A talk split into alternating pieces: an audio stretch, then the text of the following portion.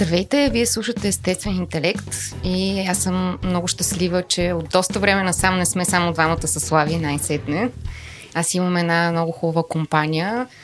А, днес ще си говорим за една много интересна тема психология на екстремните спортове. За сега ще ги наричаме така, пък ще видим вече в хода на разговора дали ще изникне нещо по-добро като наименование. С нас а, Иво Нинов, който е страхотен така, познат по целия свят спортен, така, спортист и екшен спортс човек. И а, Лилия Попганчева, която е психотерапевт и а, също практикуващ екстремни спортове, водни най-вече. Нали така, Лили? Не да. бъркам. Преди да продължите със слушането на подкаста, искаме да ви кажем, че това, което ще чуете по-късно е само и единствено нашия опит, съчетан с мнението на експерти. Това не са здравни консултации и ако имате нужда от помощ, то, моля, потърсете услугите на професионалист. Вярваме, че имате глава на раменете и взимате свои собствени решения. Също така, трябва да знаете, че водещите на подкаста често използват език, който не е подходящ за деца, а и за някои възрастни. Ако това не ви притеснява, давайте смело напред. Но преди да се пуснем в, в разговора ни, а, така, минаваме през транзитната ни част с благодарностите. Благодарим много на нашите партньори, които са Орешак БГ. И днес съм се подготвила и ще кажа, че това, са, това е една платформа, която дава шанс на български занаячи от Средния Балкан. А, много готини дървени сувенири, ръчно изработени, така че ако искате да подарите нещо яко на някой, може да разгледате и да се възползвате от техните творения и SexLBG, онлайн магазин за секс артикули и забавления. Слави, кажи нещо забавно този път. А, да, здравейте от мен и аз съм тук и ви така Мариана така мило ми подава топката точно в момента, в който трябва да благодаря. Е, момента да благодариме, не трябва, искаме да благодариме на нашите патрони, на хората, които подкрепят подкаста чрез скромни финансови дарения, което е по-маловажната част, макар че те позволяват някои технологични луксове, така че да е все по-добро качеството. Но най-вече ни подкрепят морално в Дискорд чата. То път правилно ли оказах, Мариана? Дискорд канала. Това е чат, Дискорд канала на, на подкаста, където си говориме за всякакви неща покрай записани епизоди, предстоящи епизоди или просто по темата за човешката душа и психика. И едно хубаво нещо, което всъщност хората, които със своята скромна финансова подкрепа, много ми хареса тази дефиниция, Слави, получават а, обратно от нас, е всъщност възможността да ни задават въпроси предварително, преди да записваме епизодите. Така че това е една, един много готин допълнителен бенефит. И в този епизод има въпроси на човек, който съвсем скоро се включи, защото нашите патрони все повече да се увеличават. Влади и Еленко продължават да отказват да ни кажат колко патрони точно имаме. Най-вероятно ревнуват, защото настигаме бройките, не говори интернет. Представяш ли си наистина да са армия от патрони? Да, Аз всеки но... път си фантазирам, че са ужасно много. и ги крият от нас. Mm-hmm. да. А, та, да, в този епизод има и въпроси от а, Жанета. Добре, а, преди да продължим нататък, ще помоля гостя да се представете се малко повече като, като така, хората чуят, бе, защо аджиба си говориме с тия двама. Слушаме тия двамата в, в този подкаст, когато си говориме за екстремни спортове. Тоест някакси ние с Мариана сме ясни, бити карти, хората ни слушат от няма и къде, защото няма много психологически подкасти на български, но защо, защо да ви слушат вас по тази тема? Може би да започнем с дамата. Освен, че съм аналитичен психотерапевт, занимавала съм се с спортна психология около 2-3 години. Работех с спортисти, макар и не екстремни. но също така се, всичко силно се вълнувам от променените състояния на съзнанието. И всъщност екстремните спортове са такива. Предизвикват това. Стига се до там. И самата аз практикувам от малка покрай баща ми, който беше също скален катерач. Uh, и се опита да не ни запали по това, но всъщност. Да направи запали. всичко възможно да не продължите по пътя му. но в един момент това го престанах, но сега съм кайтсърфист. Смисъл, това мисля, че е най-екстремното, което практикувам. И някои други закачки, за които после ще си говорим. Добре, т.е. с тебе ще изследваме темата за това как практикуването на подобен тип занимания променя психи... в какви психични състояния ни вкара вкарва само моментно ли или има хронично изменение на, на психичния свят на хората, които интензивно практикуват? Аз съм сигурна и с Иво за това ще си говорим. Добре. и, и, за, и за това. Иво? А, казвам се Иво Нинов. А, занимавам се с акшен спортове от 30 на години и реално не акшен спортове с приключения, не е дума. Аз никога не съм се интересувал от спортове, защото когато говорим за спортове, там има сравнение на нещо – аз не обичам да се сравнявам с нищо и обичам да ходя на места, където хората не са били. Дали това е с физически усилия, дали това е географско място или каквото и да било, под всичките му форми. Нали?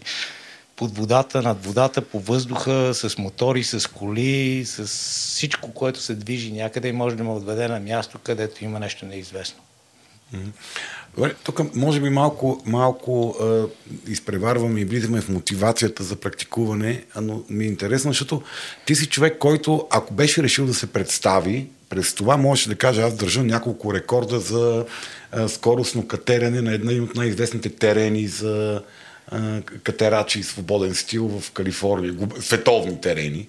Ами добре, дай да започнем така. А, живота ме отнесе преди години, аз се занимавах с катерене от дете от 14 годишен а, и просто мечтаех да се занимавам професионално с това.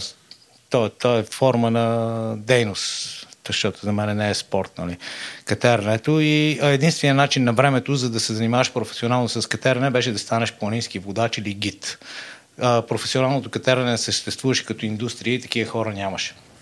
А, но в един момент а, аз просто исках да отида и да се изкатера в Съединените щати на Ел Капитен, защото това е един от най-иконичните а, скални масиви в света, много красива долина. И аз отидах там за един месец и така останах 14 години. А, и благодарение на хората, с които се събрах, това беше елита на световното катерене, аз попаднах в професионалното катерене. Тогава вече тази индустрия започна да се развива и в началото аз бях спонсориран от Патагония, Джубо, Сунто, Blue Water, няколко компании, които на мене ми плащаха сутринта, като се събуда да правя това, което искам. А, с Патагония си сдърпахме шапките, защото аз бях много добър приятел с един човек, който се казваше Дин Патър. Той загина преди няколко години, един от най-известните катарачи в света и до ден днешен. И Дин се изкатери на един монумент, който е скален монумент, деликатната арка в Юта и тогава компанията Патагония, която претендира да е една от най-така чистите компании, нали, най-етична, да съпортва комюнитето и така нататък, се отказа от един от техните герои. Защото е направил някаква хулиганска проява, така ли? Не, защото хулиганска проява нямаше от а, законова гледна точка, защото аз бях човека, който отиде в Arches National Park а, и попита къде може да се катериме. Uh-huh. Те казаха абсолютно насякъде, ако не слагате болтове, което uh-huh. значи беше абсолютно законно. Ние не направихме нищо незаконно. Значи а, в свободния свят, а, когато нещо не е забранено, то е разрешено. А, но а, понеже Патагония и Black Diamond получиха 10 000 имейла от клиенти, че никой няма да си купи тяхната екипировка, ако не уволнат Дин Потър, а, те се принудиха по много грозен и тъмен начин да го купат. Реално трябваше да платят един огромен чек, който дойде за 24 часа и един престана да бъде спонсориран от тях. Тоест, това е тъмната, тъмната страна, страна на екстремните да. или е да. този тип спорт. Добре. Това може би, ако запазим за братовчеите, отговори интернет, където може много повече да се говори за индустрията около тях, защото ние се вълнуваме много повече от... Със сигурност преди 60-70 години не е имало този проблем, най-вероятно. Като в началото в Юсемите вали. Еми, да, хората са ходили, катерили са, Патагония е било... Когато и аз отидах в Юземитите, телефона не работеше, интернет нямаше. Не, нямаше кой да се възмути. Да. Добре, Иво, в предварителния ни разговор, когато си говорихме всъщност за това какво ще обсъждаме днес и ти така спомена, че имаш едно притеснение да наричаме екстремните спортове екстремни. А, искаш ли да ни кажеш всъщност така, твоята гледна точка към това и всъщност дай да видим как ще ги наричаме, ако няма да ги наричаме екстремни. И може ли да ги наричаме екстремни, окей ли си с това? И за кои спортове говориме? И за кои спортове говориме, да. Тоест, надали за склош, нали, Тоест... Ясно. Значи, аз да продължа да се представям, защото те нещата продължават. Ага. Нали, аз се занимавах а, с а, катерене и North Face, бях част от North Face Extreme Team. А, първо Патагония, после North Face като основни спонсори, които ни даваха възможности да ходим навсякъде по света, но на възраст от 33 години аз си бях обещал, че ако нещо не се промени в тази цялата игра, а, аз трябва да, да смена бизнеса. Трябва да намеря нещо, с което, нали, защото това безкрайно скитничество по света и ходене на невероятни места беше много яко, но се появи и социалната мрежа, която промени играта тотално. И в този момент от време един от моите спонсори, uh, 510, uh, фирма, която произвеждаше обувки за катеране и за велосипеди, все още много известна, шефа и Чарлз Кол, много добър юземитски катерач, ми каза, бе, човек, трябва ми помощ, трябва да отидеш в Европа и да разбереш как работи този континент. И ако го направиш това нещо, аз ще ти осигуря пенсията. Mm. И аз му казах, окей, правиме го. Мина някакво време, аз дойдох в Европа, купихме един бус, качих се в него и в продължение на година и половина аз обиколих цяла Европа, 1800 а, магазина, които продаваха 510 от Норвегия до България. 220 катерачни стени и аз ходих и се видях с всичките тези хора, за да разбереме как работи този континент. Защото за разлика от Щатите Европа е много Как работи като бизнес модел? Като, като бизнес модел и психология на да. пазаруване на пазара. И по този начин, а, нали, успяхме да направим бизнес от 3 милиона в Европа на 10 милиона за година и половина с някои стратегии, които използвахме, но както иде, идеята беше да капитализираме на тази компания. Чарлз се беше разработвал в продължение на 25 години и ние продадахме на Adidas. И оттам нали, аз имах част от компанията и благодарение на тези финанси след това нали, аз имах възможност да правя каквото правя. Но а, интересното с Adidas беше, че тогава отидахме в света на големите пари. И тогава вече всяко решение не беше, докато 510 беше малка компания, а, там продукциите се правиха от катерачи за катерачи или от колездачи за колездачи. В момента, в който отидахме и това нещо се комерциализира в съвременната му форма, тогава вече всичко беше въпрос а, не колко е добър продукт, а колко струва. Mm-hmm. И реално това цялото нещо, Adidas, тя е голяма компания, нали, по-малко от Nike с много, но 40 милиардна компания. И там имах възможност да се блъскам глава с глава с едни от най-големите експерти, които се занимават с спонсориране, с социологически проучвания, какво ще се продава, какво ще се купува и как ще се работи. И нали, термина екстремни спортове се използваше доста и в един момент един от големите социологически социологични компании а, направиха едно така всяка година на коледа президента на Адирас събираше целият офис от 5000 човека и изнасяше една лекция как върви бизнес, какво се случва и какво как мислят да продължават напред. И Adidas беше влезнала точно в този, те му казват Adidas Outdoor, да произвеждат продукти, които са за аутдор спортове, не за стадионите и за залите. И тогава дойде един човек, който обясни, вижте хора, екстремните спортове с, в нормалния свят думата екстремист се свързва с един човек, който носи автомат и избива хора по улицата. Това е нещото, с което един човек, който не е запознат с ситуацията, приема, че тези хора са екстремисти, терористи. Mm. А, и а, адаптирането на тая дума е много лошо нещо и реално във всички медии, западни, списания, подкасти, видеа и каквото и да е, тези спортове са action sports. За съжаление на български не знам как да се преведе action, което е действие спорт, защото нали, какво екстремно има в кайтсърфинга? Ако не караш една 100 метрова вълна, няма нищо екстремно, ако го гледаш нали, от опасната му гледна точка. От там, mm. там ние ходиме да се возиме. Дали се возиш с кайт, дали се возиш с сърф или с скейтборд по улицата, няма нищо екстремно в тези неща. Те са акшн спортове, в които ние влагаме някакво действие. Mm-hmm. И това е съзнание, а, как се казва, гледна точка на съзнанието, защото едно е да си екстремист, т.е. екстремното е свързано с радикалното. Добре, с търсенето на крайните граници. Точно. На, на невъзможното. Докато акшен, това е нещо към което ние а, как учиме се, надграждаме се и стигаме до моменти. Ние не сме самоубийци, ние сме хора, които искаме да видим колко далече може да стигнем. Mm-hmm. Добре. Да, прав си, че това, освен чисто маркетинговото, а, маркетинговия смисъл, има има смисъл и от гледна точка на това ти как, как гледаш на практикуването на тези спортове. Тоест не е като нещо, което трябва да е на всяка цена крайно. До, до края да се стига. Да, да стига до края, ако може отвъд. Но за това си говорим малко по-късно как хората с каква мотивация ги, ги практикуват. Добре, а сега, скейт, а, а, скейтборда може ли да се бъде такъв тип спорт? Абсолютно. Тези, където са на полутръба, които карат. Не, значи има скейтборд Ram, която те скачат от 14 етажни сгради. За какво говориме? Нали, ако отидете на X Games... Как скача се от 14 етажна Значи рампата е 50 метра, 14 етажната сграда е да. 50 метра. И това го правят с BMX, правят го с скейтове и това се прави вече от 98 година има X Games в Штатите го правиха, след и в Европа правиха няколко... X Games от Extreme Games най-вероятно. Uh, Extreme Games да. на времето, но Просто... все още е живо по някакъв начин тук, там е си го има като идеята Но никой за не казва Extreme Games, X Games. Mm-hmm, да. Тоест okay. това е до, до, до някаква степен е the N-word на спортната общност по някакъв начин. Отново една дума, която... А, а у нас и дума няма да. да я каже с Н, добре да. Реално всички альтернативни спортове влизат по този знаменател, защото той е а, много е как се казва, релативно е а, какво би влезнало там. Значи, според хората всичко, което се мери с часовник, е спорт. Mm-hmm.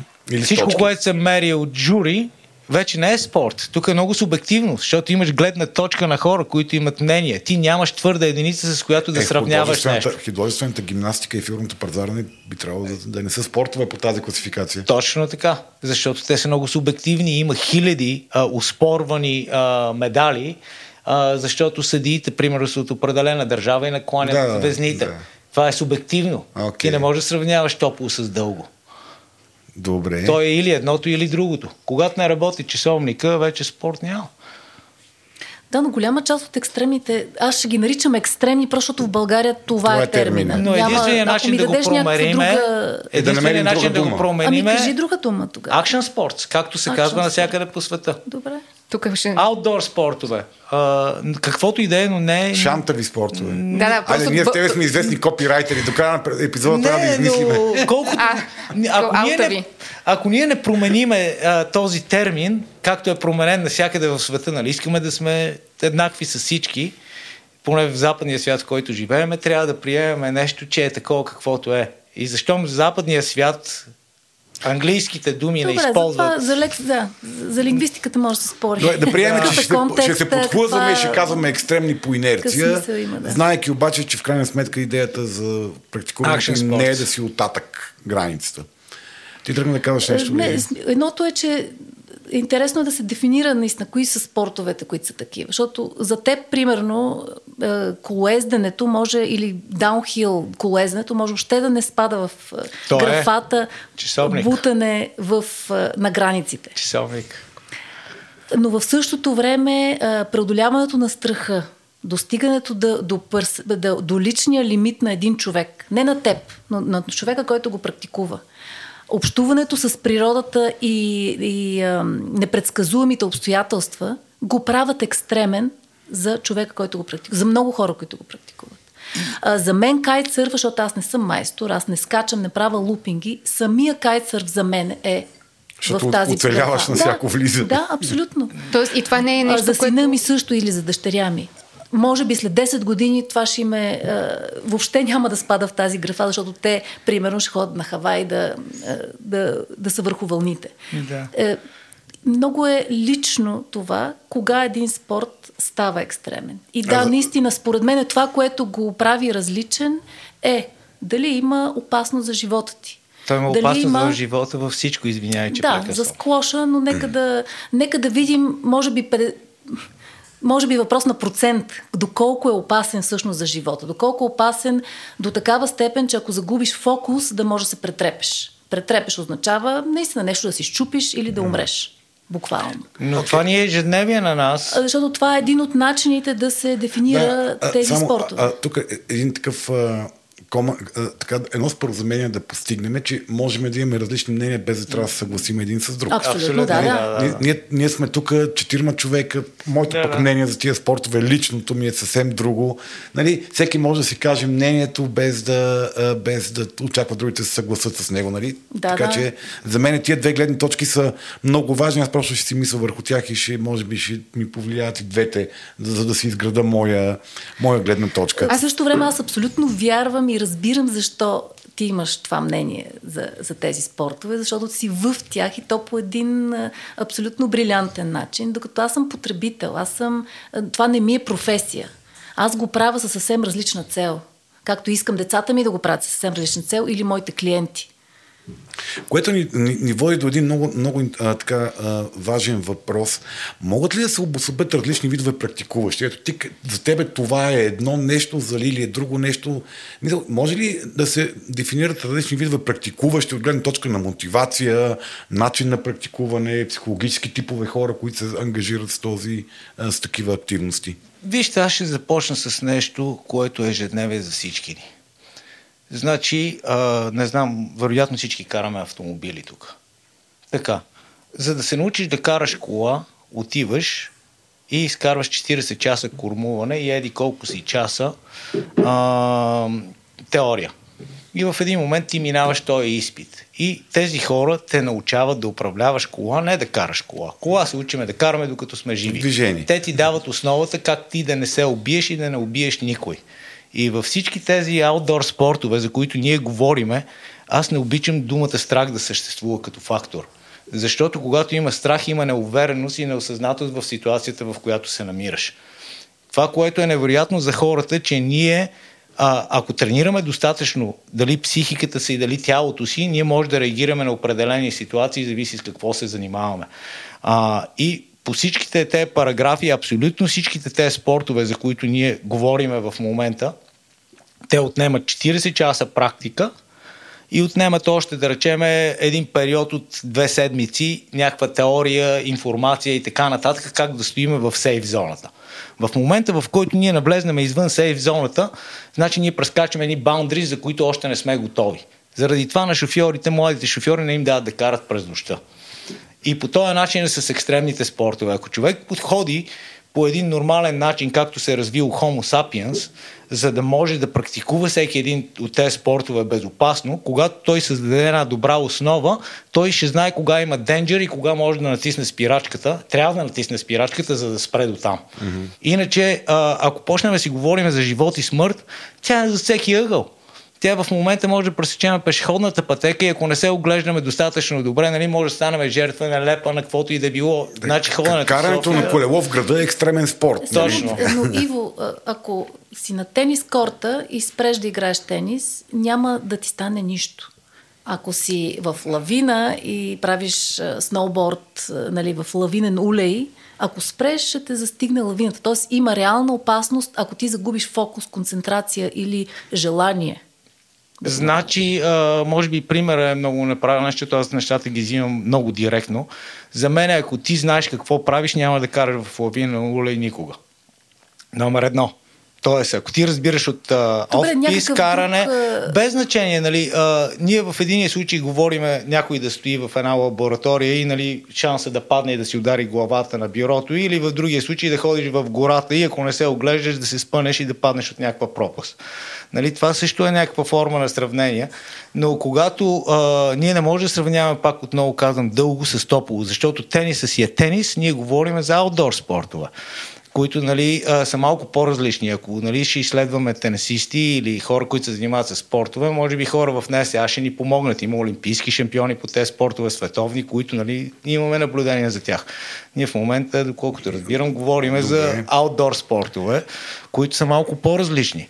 А, да няма смисъл да ги сравняваме с нормалния спорт, нали, от тази гледна точка. Аз, ако мога... Не така мисля, извинявайте. Ако мога да се върна, т.е. твоята гледна точка, Иво, към ситуацията, доколкото аз а, така разбирам, е, че всъщност тези спортове не са според тебе не би трябвало да мотивират хората от гледна точка на преживяване на опасности, а това са спортове, които човек трябва да се развива в тях така, че да не стига до зоната на, на реалните опасности. Трябва да се научим да контролираме риска. Да контролираме Казва риска. се риск менеджмент. Да. Това е основата на съществуването на всички ни. Дори mm-hmm. като вземем тая сграда, то е бизнес. Всичко, което правят големите експерти, които разбират от бизнес, се казва риск менеджмент.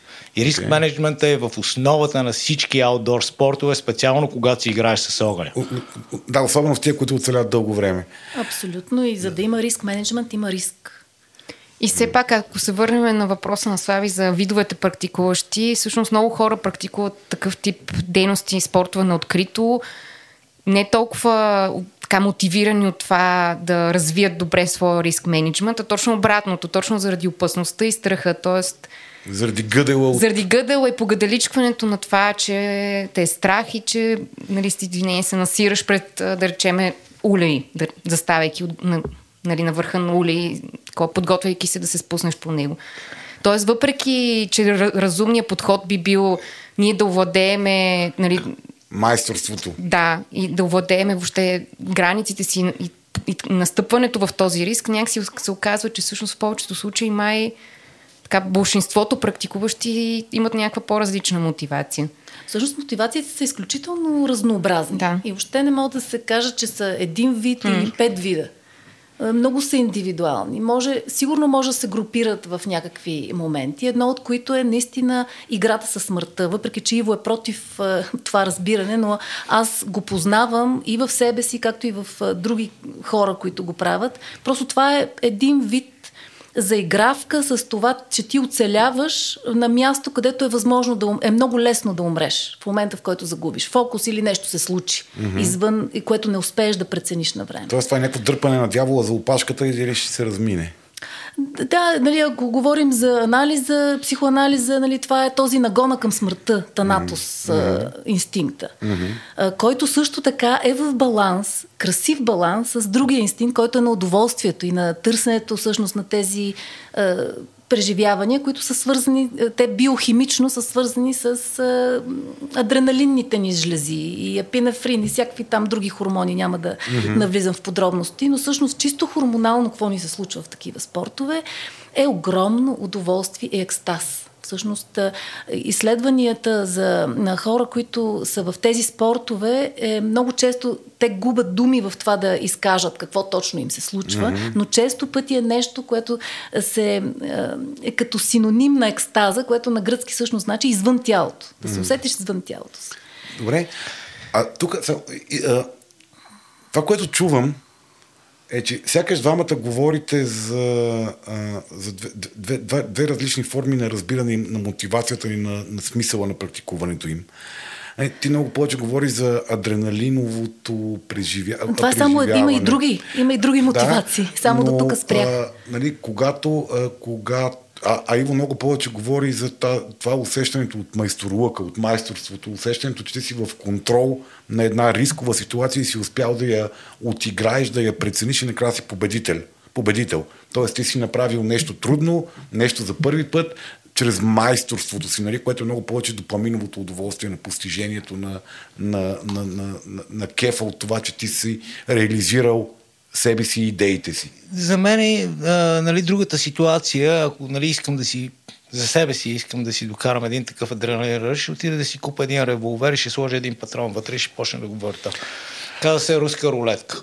Гледах, и... гледах един твой, твой скок. Просто на темата сме, извинявай, ако, съм, ако те прекъсвам, просто се надявам да си го уточна. Гледах един твой скок, когато правиш първия бейс джъмп скок в България от една скала, която сама по себе си звучеше страшно. Червена, червена дяволска игла. Червена дяволска игла. Това, нали, самото ли? Да. Да. И бейс джъмп е скачане от ниско с парашут. Тоест ти скачаш, имаш известно време свободен повод и си полет и си отваряш парашута. Не точно. значи, а, да.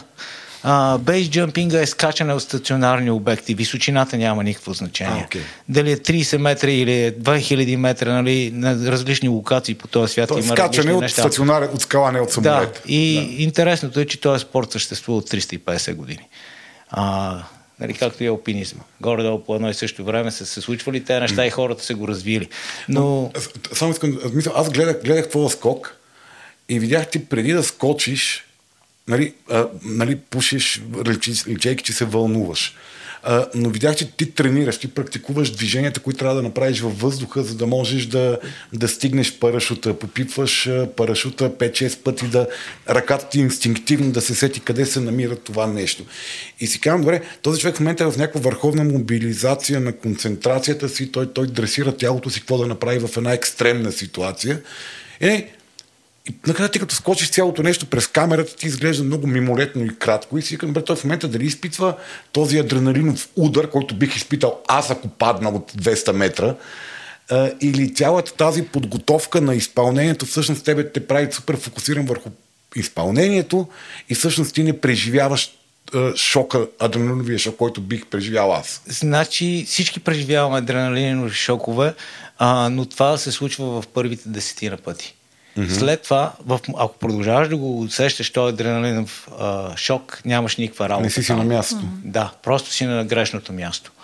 А, и а, трябва да имаме контрол в тази ситуация и да знаем къде се намираме във времето и в пространството.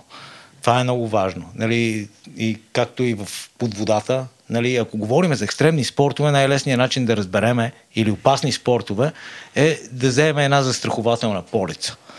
И застрахователите моментално ще ти кажат кое е най-рискованата застраховка. И, и кое е най-рискованото? Най-рискованото нещо е а, височинният туризъм.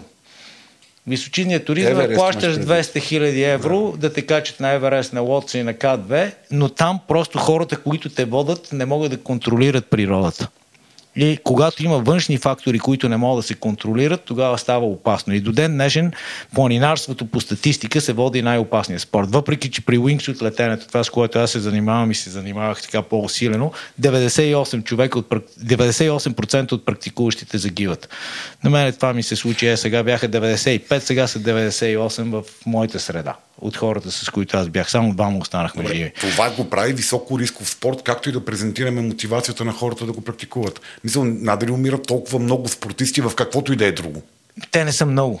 Процентът е висок. Процент, да, да, като процент толкова много.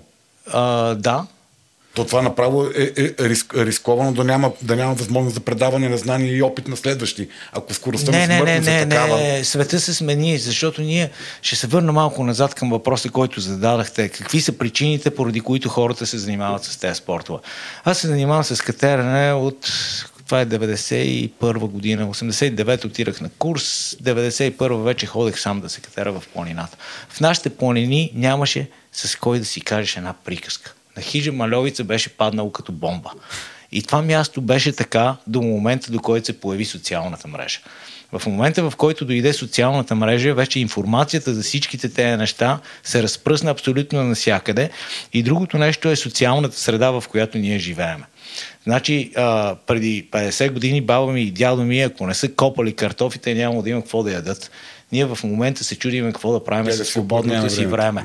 И когато вече имаш възможност да не трябва да оцеляваш и да правиш каквото и да било, а специално в източния блок нещата са много, ще кажа думата, екстремни. В буквалния смисъл на думата, защото в момента, в който падна стената, ние тук бяхме на черно-бяла телевизия, те бяха на цветна. И ние винаги сме искали да имаме, без значение дали е било материално или физическо или каквото и да било. Аз съм или... чедо точно на това нещо. Аз исках да съм там, исках да съм в големия филм и заради това отирах и го правих това, което правих.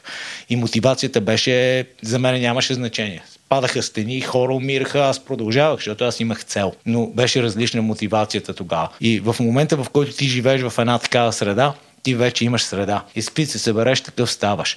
И по същия начин, ето за един човек, който дойде от където и да било в София, за да живее а, хората, с които ти комуникираш. Ние сме социални животни хората, са хората, с които ти работиш а, или евентуално си намираш някаква компания, която се занимава с нещо. Едно време беше много популярно нали, да ходим в разни квартални барчета и да си виждаш хората от махалата, с които да си споделяш Или на крава и на... Точно Синето. така, на всичките да. тези места, нали, които бяха интересни и там се виждаха интересни характери. Но в момента, в който попаднеш в една среда, било то кайтсърфинг, било то катерене, било то мотори или каквото и да било, ти вече имаш една различна среда, с която живееш. Един свят, който ти дава мотивация и те храни да правиш каквото и да било. И ако ние всички сме били в една среда, в един будистки манастир в Тибет, ние в момента нямаше да си говорим тук, нямаше да има нужда от думи, ние щяхме да работим с телепацията си, щяхме да се разбираме. Но ние просто сме взели друг път и заради това мотивацията, всеки влак си има пътници на този свят. Mm-hmm. И всички го правят поради различни причини и аз абсолютно разбирам, нали, за мен, аз се возех много на кайт преди години, живеех на място, където карахме по 300 дена в годината и на мен ми писна в един момент. Просто аз наистина имам 300 дена, ходих до Хавай три пъти за по два месеца и в Санта Крус, на където живеех от къщи на 10 минути, духаше вятър, 10 месеца в годината по 45 км в час. И а, беше страхотно, в следващия момент просто се появи нещо друго, което беше по-интересно, беше въздуха. Нали, mm. Да скачаме от високо и да летиме с уингсутите. И тогава аз намерих отново някакъв такъв дрил в мене, който да ме кара да хода към неизвестното. А какъв е дрила? Изследването на неизвестното, ново майсторство, да, да развиеш нов риск, да преобладиш? Значи това, което не ми харесваше на кайта, да си кажа съвсем откровенно, е, че аз ходех винаги на много популярни места и беше пълно с хора. Което е много готино, защото ето като е пълно с хора, имаш среда, отиваш с компания и благодарение на този спорт Извинявай, че споделям кайта, просто съм го практикувал и нали, ме е завел на много интересни места по света и съм се запознал с много интересни хора. С някои от тях все още поддържам връзка до ден днешен. А, но просто а, беше прекалено бизи навсякъде, където съм ходил. А когато отидеш сам на едно такова място, аз съм близо в океана сам, е едно от най-страшните неща, които съм изживявал. Там съм се чувствал най-некомфортно, откъдето и да било на този свят. Нали, няма въздух, няма скали, няма такива неща. В момента, в който се качиш на един кайт и влезнеш на 2 км в океана и знаеш, че под тебе е 8 км дълбоко и плуват Great White Sharks, тогава вече аз съм насрах в буквален смисъл на думата. И почти не умрях. Е, къде да. е контрола на риска, когато около тебе има акули? Е, там е нормално. Да, не имам предвид как контролираш риска, къде е майсторството ти да Майсторството е да не паднеш във водата и на мен веднъж ми се случи това. Аха. И трябва да ти кажа, че станах най-добрия кайтиз в този момент. в момента, в който видя акулата да, около себе си. Като го видиш това нещо и е страшно. Нали? За мен водата е една брутална стихия. Аз хората ме питат нали, колко пъти си щял да умираш. Много, не си спомням. Но във водата си ги спомням всичките. И с White Water, ме е влачило с километри и с сърф ме размаза в едни скали и с кайт ме е влачило и с километри, нали, не можех да излезна до брега, просто с спомени, които са останали за винаги. Водата е една брутална стихия. се чувстваш там. Да, там се mm. чувствам най-така оплашен. Но идеята е, нали, какъв е бил мотива. С Wings от летенето аз започнах да скачам бейс джампинг, защото често се катерих на много места по света, защото все още има места, където човешки крак не е стъпвал. Mm-hmm има такива локации и са много готини. И е много готино да се качиш на такова място и да не трябва да слизаш по един опасен начин, а Мър, просто... Мързите да слизаш и затова скачаш. Не, просто е по-безопасно да се Да не си товариш коленете. По-безопасно да, да се скочи. По-безопасно да. е да се скочи, да. Ага. В много от тези случаи е много по-безопасно да се скочи. Да. Ако човек знае какво прави. Mm-hmm. И... А, ма, всъщност това, което ти описваш е, че ти си поставяш нови и нови цели, защото старите вече си ги постигнал и са ти доскочали. Аз това... не повтарям. Да, да. Но това на друг език е, че означава, че да, имал си голям екшен удоволствие от това, което ти се е случвало и до един момент, в който си го овладял и престава ти носи това удоволствие. И тогава търсиш следващото нещо. Не точно И това така. да имаш нови хоризонти и това да си първи някъде. Да, аз първи го правя за себе си, защото 100% е неизвестно какво се да, случва. Да. Аз не обичам да ходя по оговорени мачове. И мене оговорените мачове не ми харесват. Нали. Мен ми харесва предизвикателството да не знам и аз никога не съм парадирал с него. Винаги съм го правил единствено for my soul. Да, да. И а, това, което нали, мене все още ме кара да хода на места и да правя неща, и нали, аз на социалните мрежи им казвам соцмрежата, защото те са като комунизма. И аз така ги казвам. И аз така ги наричам. В соцмрежата ние там реално рапортуваме в консумола ежедневно какво се случва. И гледаме сме горе-долу еднакви, иначе ще ни ухуват. И да Big Brother. Без значение. Той е един инструмент, който човек като знае как да го използва, явно е много полезен, но а, той помогна много за развитието и дигане на нивото на всичките тези спортове, но много народ измря с а, идеята за какво го правиме. Нали, mm-hmm. Пак и този въпрос съществуваше, защо го правиме. Ето Лили обича да ходи, защото просто тя има друг живот и в момента, в който отива да кара кайт, влиза в един друг свят, в който като не влизаш толкова често, нали, малкият дискомфорт ти носи голямо удоволствие, като го преодолееш и минеш. Нали? Просто така мисля. И това Тук, е, Лили да, се съгласява. И, и всеки път всъщност аз, аз упражнявам волята си и качеството си смелост. Абсолютно. Защото това и в моята практика всъщност съм установила, че поддържането на качеството смелост е ключово за, за развитието на един човек. И всъщност, че много често хората, които идват на по 30, 40 или 50 години при терапевти, е защото са забравили, че са смели. Защото всеки човек се ражда смел. Нали, бебето няма какво да ви разказвам. Всяка една стъпка е, трябва да, да гигантска вика, смелост. То, то, то дете не разбира, да. че е опасно. Не, не, напротив те преодоляват, всяка, всяка една движение на едно бебе и, е изключително голяма смелост а, упражняват. И хората забравят за това и всъщност за това ни пълнат кабинетите. И затова много препоръчвам практикуването на такива спортове, защото наистина това ти упражнява този мускул. Всяко едно качество може да бъде развито, особено когато е, общуваш с хора, които го притежават и когато се пушваш да го е, употребяваш ти самия. Да, но аз а, съм бил така клиент на твои колеги и не само аз, много хора около мене, защото от време на време удря стената. И стената е удря в момента, в който си кажеш за какво. Нали, Когато загубиш мотивацията. А, не смисъл, точно мотивация, смисъл. Да, да е смисъл. Защото да е в един момент той има смисъл до момента, в който има цел. Mm-hmm.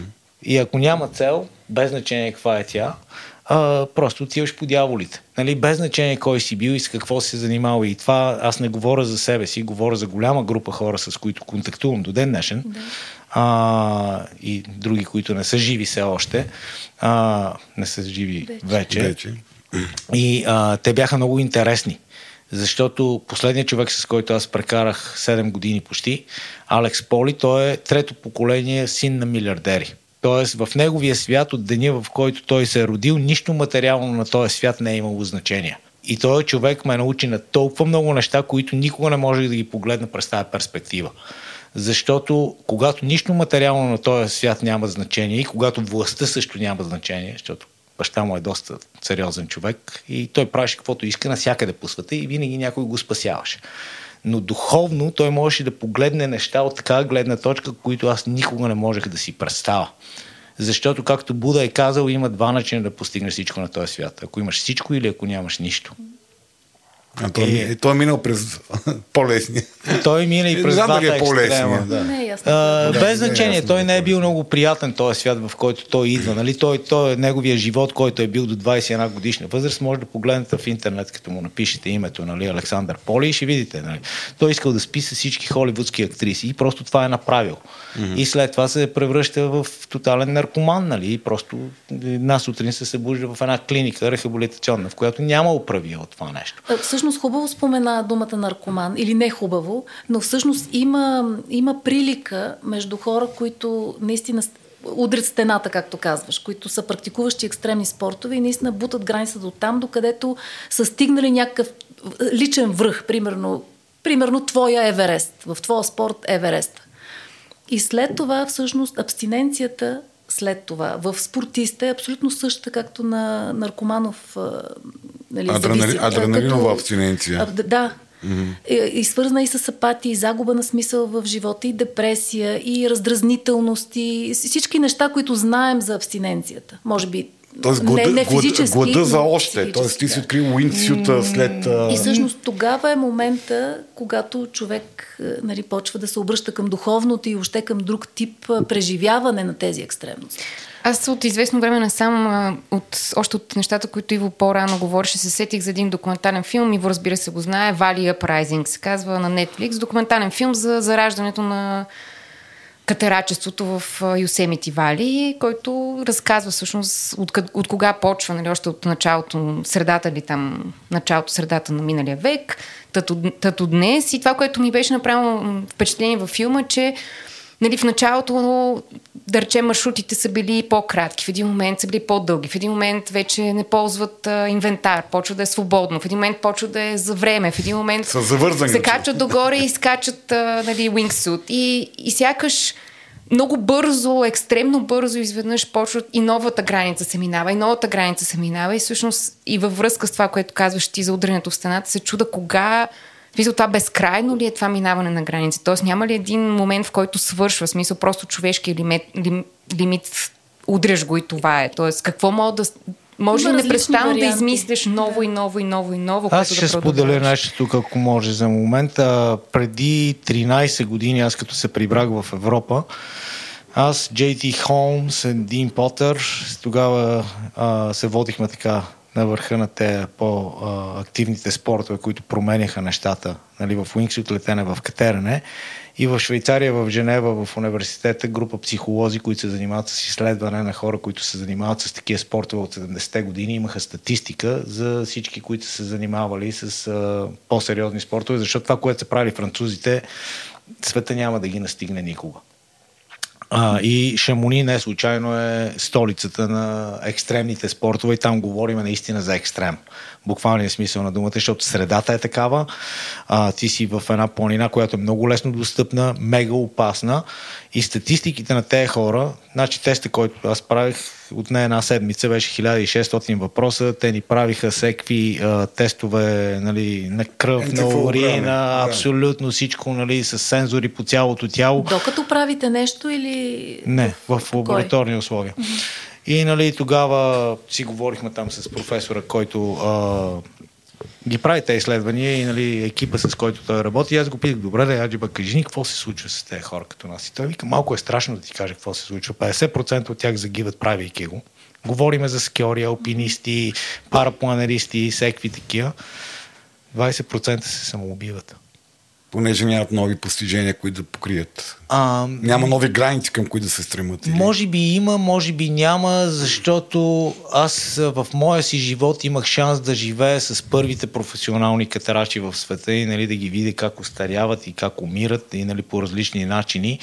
А, и в момента, в който прескочиш една бариера, а, ти си мислиш, че светът ти дължи нещо, че не те е оценил достатъчно добре и ти не си успял да капитализираш на това, което се е случило. Ти си си дал здравето и младените, да. но в момента, в който станеш на 60 години, винаги децата започват откъдето ние свършваме.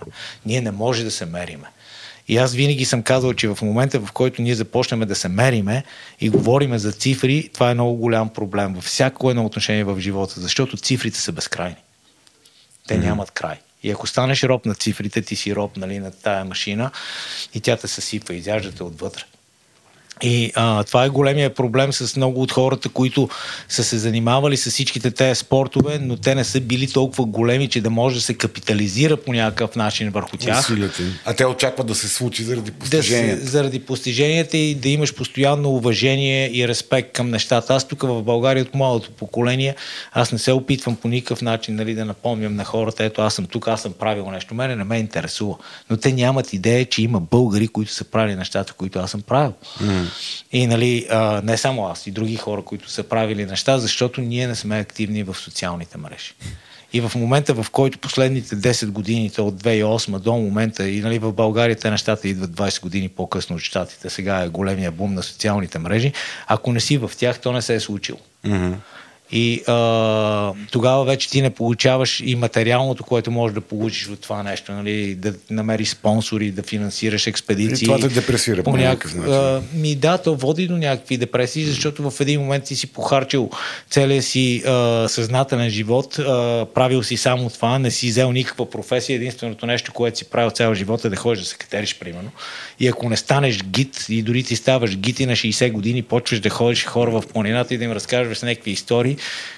което за мен е просто е... Нали... Унизително го да. преживяват хората. Да. Добре, а другите 30%, които останаха, 50 умират в екшена, 20 умират от 30 се оправят някакси в обществото. Тези, mm-hmm. които са успяли да направят семейства и да имат деца, оцеляват. Mm-hmm. И те се. А, семейството е нещо, което в крайна сметка променя всичките те специални хора, мъже и жени.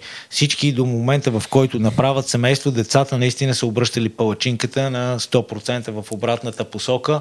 И това е било нещо, което им е давало смисъл да продължават да, да Мои приятели, умерени екстремни спортисти, са ми споделили също, че след децата вече спорта не е също същото. Мисъл, кефа не е същия, целта не е същата. А... Не бих казала, аз по-скоро не бих казала това, че не е такъв кефа, а просто, че оценката ти за риск рязко се променя. Други неща Поне правиш. На мен рязко да, други, други неща правиш. Имаше неща, които престанах да правя. Mm-hmm имаше неща, които започнах да правя по различен начин. Бре, това прави ли, прави ли занимаването с такива спортове леко егоистично тогава? От гледна точка на това, на какво ще прецениш на хората около себе си, ако нещо ти се случи? Да, съгласна съм и с това. Защото всъщност родителството е момент, в който ти 20 години отговаряш за някой друг, който mm-hmm. зависи от теб.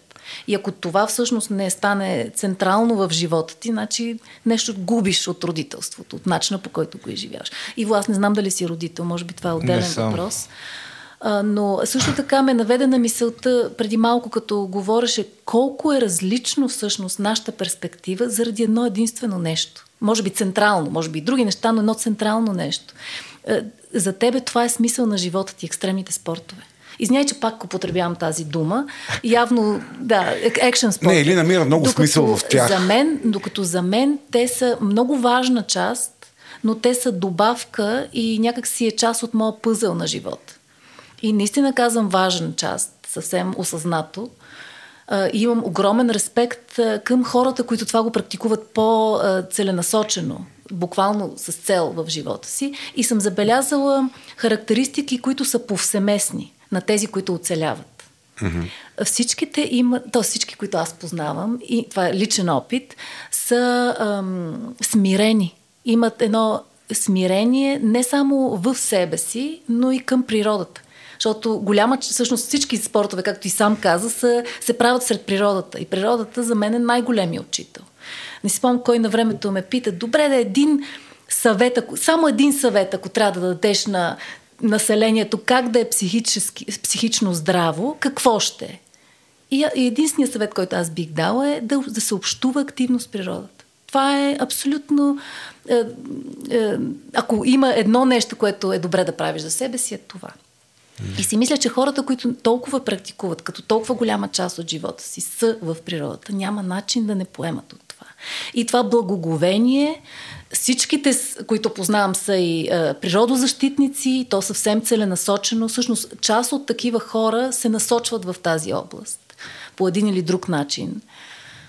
Е, нали, може да станат сам е, нали, активисти, но може и съвсем научно да почнат да се занимават в тази част. Да.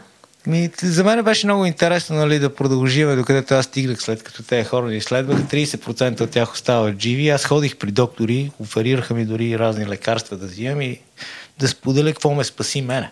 А защо да взимаш лекарства? А, защото просто в един момент, ако за 7 дена 7 човека, които живеят около тебе, умрат. Ага, ти се отразява. За мен нямаше абсолютно никакво значение това нещо. Не ти се ставаш леко психопатен. Проблема започна да става много сериозен, когато трябваше да почне да ходя на погребения. Аз не обичам да ходя на погребение. Защото тогава виждам близките, които аз никога не бях виждал. Аз виждам един характер, който ето тук, и аз този характер го виждам в една светлина и в момента, дето ние му казваме going in, близиш mm-hmm. под земята, аз знам, че той когато го правеше това нещо, беше на 110% там и за него нямаше значение какво се случва около него. И ние говорим за егоизъм в един момент от време. Нали, какво е егоизъм? За мен е най-трудното нещо, това, което научих от Алекс, беше да се отуча на това, на което са ме научили моите родители. Защото моите родители не са били, а, как да се кажа, те са ме учили на най-доброто, на моралите, на тяхната гледна точка. Но той ми каза, е, сега ще ти покажа как изглежда един свят, който той му викаше Морал Сарвидерчи. Mm-hmm. Ела на яхтата на баща ми. И ни отидахме на яхтата на баща му и там стояха едни 60-70 годишни чичковци с ни гигантски шкембета с абсолютно всички момичета, които са на кориците на списанията модните в Милан. Така изглеждаше яхтата в Сентропе. И той казваше на това нещо Морал са ревидерчи. Да, Морали тъс. няма. Значи, ако това са хората, които ни учат как да живееме, ние ще станеме като тях. Mm-hmm. Ако искаме да променим света по някакъв начин, трябва да се отучим от това, което имаме в нас.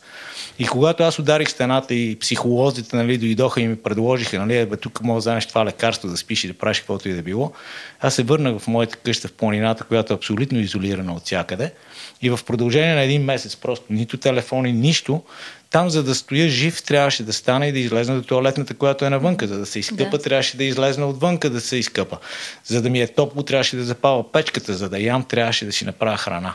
И когато стигнеш back to basics mm-hmm. и започнеш отново да виждаш света около тебе, за мене говоря, това беше нещо, което ме върна отново към живота, към смисъла, защото аз стигнах до нивото на нашите пра-пра-пра-деди, които са оцелявали. Смисъл е бил да си жив да си жив, за да mm-hmm. оцеляваш. Mm-hmm. Защото в момента, в който попаднеш в един град, ние сме толкова загубени, страхта е навсякъде, във всички посоки, свързана с всичко. Накъдето и да погледнем, има интересни неща, в които нали, може и да пропаднем, може да се развиеме до next level, се вика. Добре, сякаш, сякаш последните няколко споделяния така започват да трупат едни а, различни отговори на въпроса какво ни дава и какво ни взимат екстремните спортове.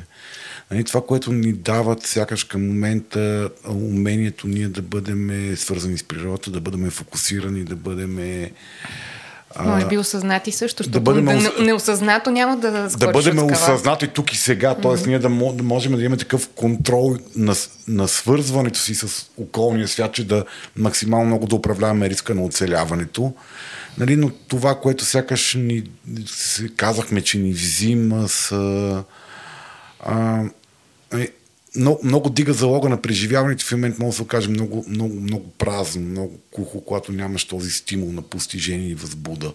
Какво друго ни взимат? Какво ни дават друго? Аз не знам дали ни взимат. Наистина зависи по какъв начин са използвани, по какъв начин ги практикуваме.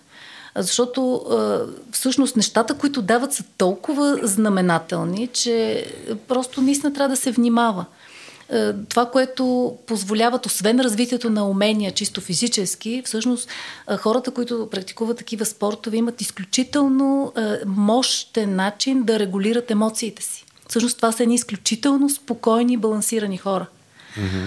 А, нали, когато години наред са го практикували това.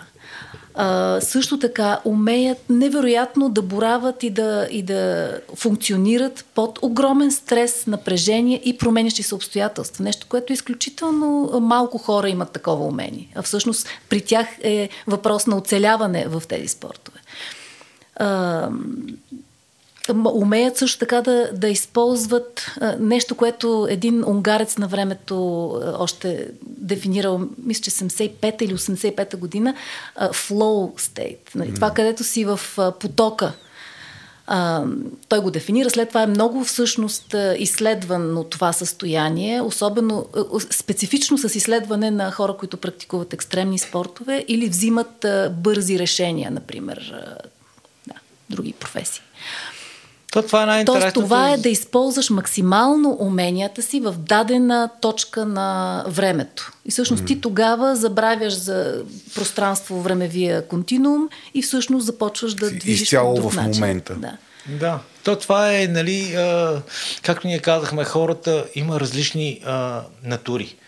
Аз съм а, много престрастяваща се натура към каквото и да било. Mm-hmm. Нали, ако като малък бях попипал наркотичните вещества, сигурно нямаше да си говорим в момента. Или, нали, Или ще да загубиш няколко години от живота си просто. може би да, нали, до всякъде се стига, но а, благодарение нали, на тези среди, а, аз винаги съм имал много фокус в нещо, което правя, но хората около мене, а, които имат, аз имам много приятели, които живеят по а, абсолютно нали, стандартния начин на живот, който ние му казваме, ходят на работа от понеделник до петък, а, и аз ходя и се катера с тях събота и неделя или ходиме да летиме с параплан, аз по някой път тотално им завиждам, защото за тях един такъв полет им Е, носи вау! толкова много, колкото аз трябва да направя 100, евентуално и нали, да се поставя. Е, дигаш дозата, да, дигаш дозата, като го и, правиш постоянно. Нали, наркоманията е на по-високо ниво, защото това, което имаме тук под шапката е най-сложната химическа лаборатория в света. И тя може да се манипулира по всякакъв начин. Нали, като почнем през годините аз прекарах и време в Амазония, живях там два месеца с едно племе доста дълбоко в джунглата, консумирайки нали, айласка, с идеята да изчистя този целият стрес от себе си и тая смърт и черните неща, които са вътре. След това ходихме в манастири в Тибет и там прекарах три месеца, медитирайки с месеци, за да се стигне до други духовни състояния. И а, нали, просто да видим аджиба защо сме тук, в моя случай. Успя ли всъщност, защото последната ми специализация е точно използването на, секадели, на психоделици за, за съзнателна промяна на, в терап, терапевтична промяна. И затова ми е любопитно, успя ли? А, значи, айласката е медицина и аз успях. Медицина. Те ми махнаха стреса от мене. Mm-hmm. Това не е дрога. И големия проблем на съвременното общество, ако говорим за айласка специално, е, че ние искаме да сме шамани. Значи в древността пациента никога не е приемал айласка. Само шамана взима айласката и той те сканира с нея, докато под влиянието й. Обаче в модерния свят, в който ние живеем, пациента иска, да Иска види да това, назоби. дето вижда, Да. дето вижда шамана. И това вече се казва абюз. И това е, нали, Е, различаваме, не ми е това Най-тънката граница, най-тънката граница е между това, а, между use и abuse, нали, между да използваш и да прекаляваш с каквото и да било. И, а, значи, а, той е шаман, при който аз ходех да споделиме нещо за Да. шаманите, а, той беше 11-то поколение шаман. И за да може да използва природата и дърветата и всичките тези неща, мен ми беше любопитно как тези хора ги избират и стават шамани. Значи той като дете е живял в хралупа на дърво в продължение на една година, за да ушесча всичко живо, което е около него, за да стане лечител. А в днешно време ние колкото и самочувствие да имаме, в момента в който го консумираме този материал и отидеме и сме оплашени от външния свят, по някакъв начин някой може да ни въздейства с него върху психиката.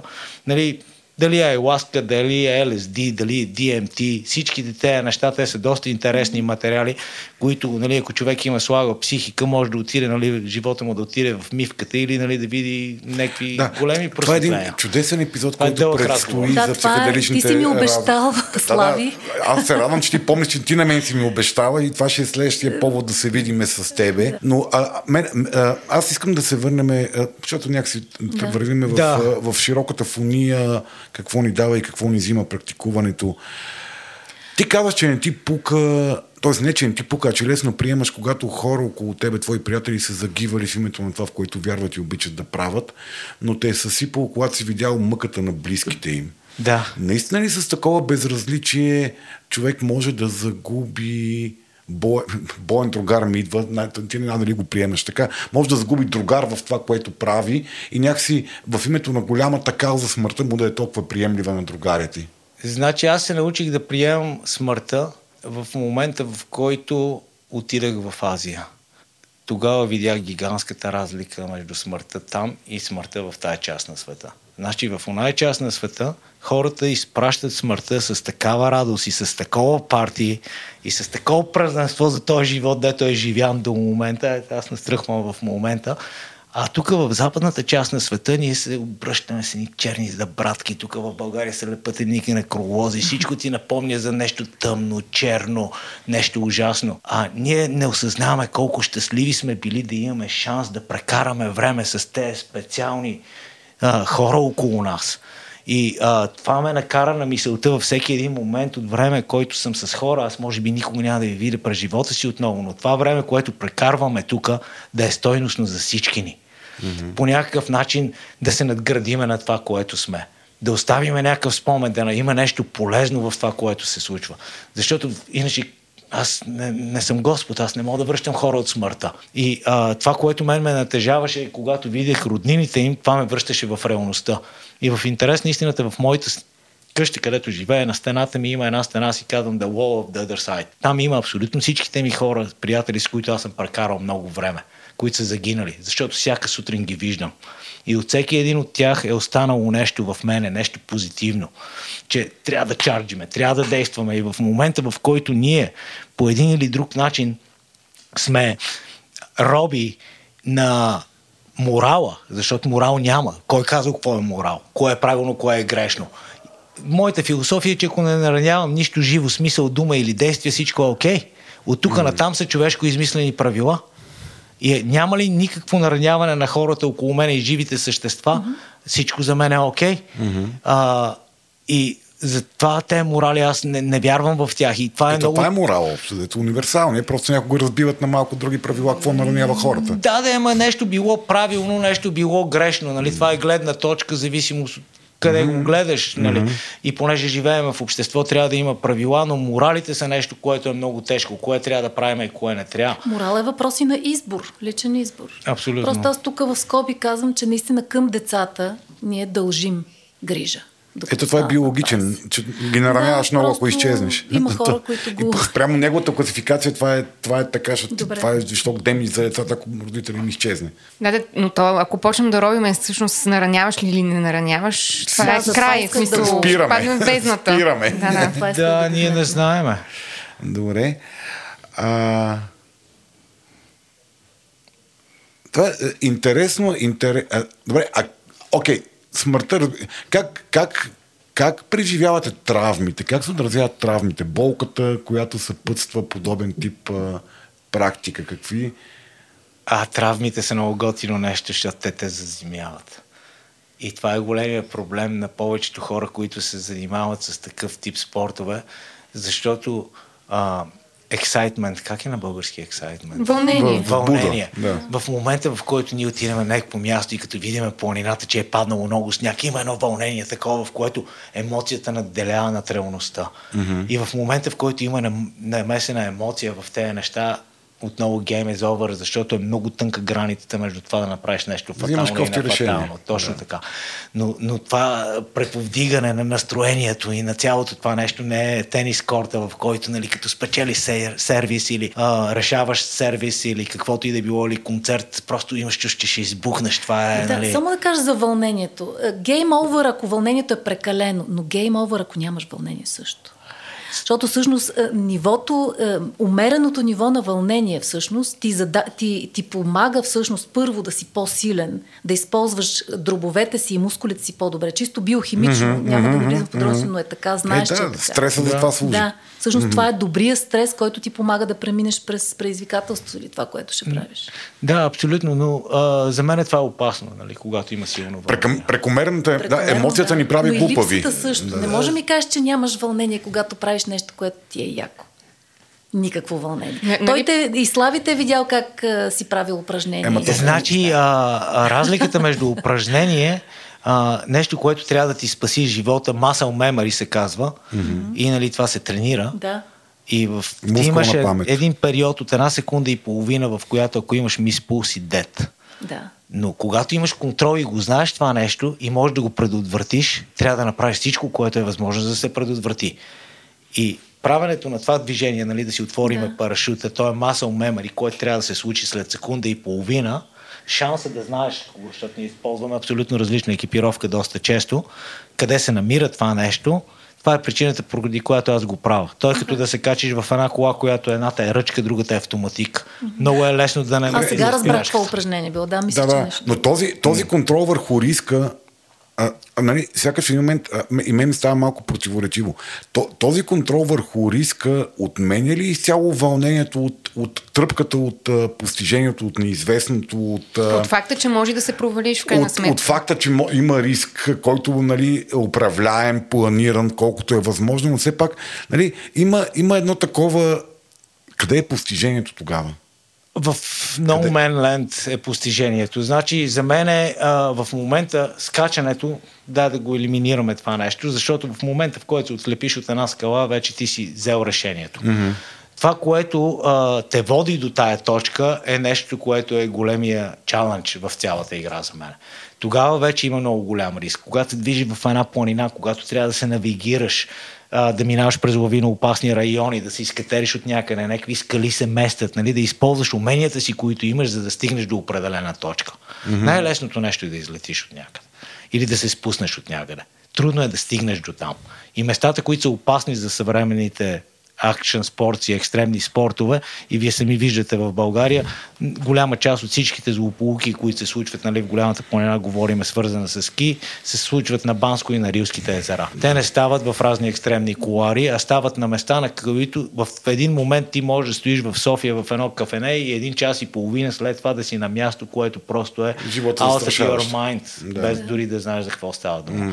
За мен е калкулацията на риска и въобще риска, тръпката, която аз преживявам е момента, до който стигнеш до там, защото има опасности. Има моменти, в които си казваш, бе, май, там На ръба ще, е малко. ще пресечем от тук до там и Да. нали, използваш всичко, което знаеш, ама често се случва. Тоест, това вълнение, за което казва, говори ли, не е съвсем чуждо на, нали, яс, ясно е, нали, контрола, управлението на риска, а, нали, усещам, че ти си владетеля на ситуацията, потентността да се справиш с нея. Този кеф е единия, но и другия не го има. Това, Абсолютно. казва, нали, нали, то винаги Абсолютно. присъства някъде това приближаване до границата, нали, това приближаване до, абе дай видим какво ще стане, нали, аз ще победа ли тази ситуация. в момента, в който си една такава среда, ти разчиташ на уменията си, които имаш. Както Лили каза, нали? Отиваш и караш кайт на нов спот. То е все едно, че ти попадаш в един друг свят. Вятъра духа по друг начин, вълните идват по друг начин и ти започваш с уменията си, които имаш, нали, да се навигираш в тази ситуация, която може да ти донесе доста сериозен ръж, нали? Искам и още нещо да внеса, че е, нещо, което сега се сетих колко е различно в този вид спортове, е, че е, и ти по някакъв начин го спомена там с хронометри и някакви други подобни инструменти. Няма състезателност. Не, ви, много рядко има състезателност и много из, извратена, според мен, е идеята да има състезания в тези спортове. И за това също има толкова голямо другарство, което съм забелязала в а такива така ли? компании. Няма ли конкуренция между вас? Не е Всеки точно в конкуренция същото. със себе си ли е само? Според мен има някаква форма на... Мерене на пишки. Толкова е специфичен Евереста за всеки в такива спортове. Да, така е. А, сега меренето на неща в един момент, а, то си е до човек. То е до нашето иго. Mm. А, начина по който а, искаш хората, значи ние имаме три живота, които живеем. Всеки един от нас на тая маса. Имаме един публичен живот, имаме един личен живот, имаме един секретен живот. Mm. За секретния живот и най-близките ни хора до нас не знаят за него. За личния ни живот хората, с които живееме, знаят за него и публичния е перспективата, с която ние искаме да изглеждаме по определен начин пред хората или това, което ни оценява. Mm-hmm. И в този момент от време на различни етапи от живота си, ние имаме различни гледни точки, как искаме да изглеждаме пред света. Mm-hmm. И нали, в момента, в който започнеш да се мериш във всичките те екстремни спортове, да, има шампиони по сноуборд за тая година. Може би до година да е същото, в сърфа е същото, нали, Кери Слейдър печели 10 пъти подред, но рано или късно ще дойде още някой друг. Младото поколение нали, започва от някъде другаде. А, и а, меренето на пишки не идва, ето аз съм по-добър от тебе, няма си говоря с тебе. Mm-hmm. Според мен има го насякъде. В България много силно се наблюдава този феномен, между другото. Аз а, така последните 4-5 години прекарвам малко повече време в България и съм шокиран от а, менталитета на хората във всичките те среди. Направо е убийствено. Нали? Живял съм А в 6... опасно ли е за тях този допълнителен мотив за постижение и това да се изръчкаш пред другия и да си с по-голямата пишка на масата? В някои спортове да, в други не. Mm-hmm. Зависимост от гледната точка. В катеренето, нали, аз там имам наблюдение, защото там ми е бекграунда. Аз просто такива игоманяци, като тук не, съм- не бях виждал никъде. Катерачни ръб- батки, както аз ги наричам. Ето, нали, вече дори си има и е Това точно. си е мой, мой термин, само да Да, кажа. но е не знам дали е установен. Не, не, нейното спе- специфично отношение към катерене, към хората от катеренето. Не, то аз имам и, имам и такива пантещи батки, които Да. в планината нали, съм забелязала, че има една иерархия и нали, хората, които карат ски свободен стил и въобще пантат насам натам и пускат да, не, те притежават планината и всеки друг балък. Не дай си Боже пешеходен в зимната планина, просто трябва да напусне на секундата с Ама гледайки към земята, нали? Да, да, лазейки с моби за прошка. Но е, това е глупавото нали, в цялата тая работа, че това, на което аз съм учен и това, с което съм закърмен след като изчезнах от тая държава и с хората, с които съм постигнал всичко, е, че ние трябва да споделяме. Това място е за всички ни. Тук няма по-добре и по-зле. Защото, както казахме, ето, аз съм карал кайт и нали, ако вълната не е 5 метра, на мене няма да имам тръпка. Лили отива и при нея вълната е 1 метър и тя има такава тръпка, дето аз не мога да си купа с пари. Mm. И а, не може да сравняваме пак топло с дълго. Това са две абсолютно така, различни че неща. тя е по-напечалба от тебе. Тя е много по-напред от мене, защото просто а, тя знае, че няма с кой да се мери. Аз искам да карам тая вълна, за да съм по-добър от Ти вече искаш с ги нема. да караме, а тя няма с кой да се състезава и е толкова напред в материала, че то, то не може да се обясни. И това е хората, което не осъзнава, че ние правиме тези неща за удоволствие. А, много е страшно, че много хора са си повярвали в съвременния свят, че са професионалисти. На времето много интересно беше а, да дефинираме какво означава професионалист. Защото аз живеех в Америка, Face ми плащаше заплата, с която можех да правя каквото искам и да ходя да се катера. И идваха някакви хора и те казват, ние сме професионални катерачи. И а, добре, супер, това е страхотно, нали? Само това работите. А, не, не, ние ходиме и на работа. Но сме професионални катерачи. Как става цялата тази работа, бе? Значи, ако 50% от дохода ти идва от едно нещо, тогава ставаш Е, професионалист. ако ти дадат пари за него... Има ли такава дефиниция, наистина? Не, ако ти Има. дадат пари за нещо... Има, си има е тази професионален. дефиниция, защото аз съм бил и от двете страни на играта. На мен живота ми, докато бях в Америка и работех, аз бях професионален атлет. В момента, в който дойдох и започнах да работя за 510, менажирах 250 атлети едни от най-добрите катарачи в света и маунтинбайкъри. Работата ми беше да подписвам договори с тях, да им уреждам заплатите и всичките неща. И може би някой ден трябва да седне да напише книга, защото голяма част от тези хора работеха за смешни пари, които идват от 510. Ако те не идваха от богати семейства, нито един от тях нямаше да е дори е толкова близо до професионализма. Ти на един човек му даваш 5000 евро, той каза, че е професионален атлет, а на него само колелото му струва 20. Нали, и а, това е много странен свят, в който живееме с това, което претендираме да сме и това, което реално сме. И а, в момента много от младото поколение е тотално заблудено, че те има шанс да изкарват пари от екстремни спортове е, парите в екстремните спортове и в каскадите в киното свършиха в момента, в който се появи компютърната okay. анимация. Аз, а, тук, понеже времето напредва, а, ни, така отиваме в посока, която не е по, по, така, по това, по което темата, много ме да. вълнува и искам да ни остане време за него. А, между другото, Митко Панайотов, нашия редактор, се срещна с а, Иво преди записа и се влюби в него. Каза, размениха си контакти, вика, искам да, искам да го кана за някой друг подкаст, така че това е един чудесна тема за отделен друг запис. Път, да за бизнеса и екстремните спортове. А, Лили, много ми е... А, ние някакси много го докоснахме, но не влезнахме и сега ми иска да влезем с двата крака в темата за психичните, специфичните психични състояния, които, които преживяват и изпитват хората в практикувайки тези спорти, това, което казва малко uh-huh. по-рано да, ти каза, че ти, е, че ти е интересно и е нещо, което изследваш по принцип променените психични състояния, а пък нали, в случая свързани с предизвикане или свързани с практикуването на, екс, на екстремни спортове. Да, ами аз знам, че нали, пак ще спомена психеделиците, тази, този вид медицина, а, която също предизвиква такива променени състояния mm-hmm. на съзнанието, но не само. Екстремните спортове, както е, дихателни практики има, вид йога също и Тантра други йогата, практики, да. които също а, стига човек до такова състояние на флоу или mm-hmm. променено състояние на съзнанието. Има вече строги квалификации на различните типове такива състояния. Альтернативни състояния. Да, няма да навлизам в това, защото е доста тема, но всъщност в такъв момент мозъка на човек е силно, е много пластичен, много по-пластичен и всъщност невротранс, невротрансмитерите и ам, хормоналната система по такъв начин е възбудена, че могат да се правят нови връзки. Тоест, троши, а, трошиме, така, трошиме а, навика, би, а, мисъл, точно, точно правилно на навика. Каза. Трошиш да. Default Mode Network. Mm-hmm, Момент mm-hmm. само да го преведа това. Ам, Default mode network. Как може да се преведе? Ми, тип, тип, тип, типичните традиционни връзки. Система е един а, да. Традици... Традиционните връзки, невронални връзки в мозъка, които определят да. до голяма степен поведението ни. Да. Mm-hmm. Ти, те, те се строшват в този момент. Заради екстремността на преживяването. И ти да. възможността да направиш нови. Mm-hmm. Затова и е, екстремните спортисти имат много добра пластичност на мозъка. Затова умеят да взимат решения, когато са под напрежение и в стрес и много бързо да отреагират. И, и също така да владеят емоциите си и да са балансирани, за да могат да извършат тези чудеса mm-hmm. от храброст. Mm-hmm.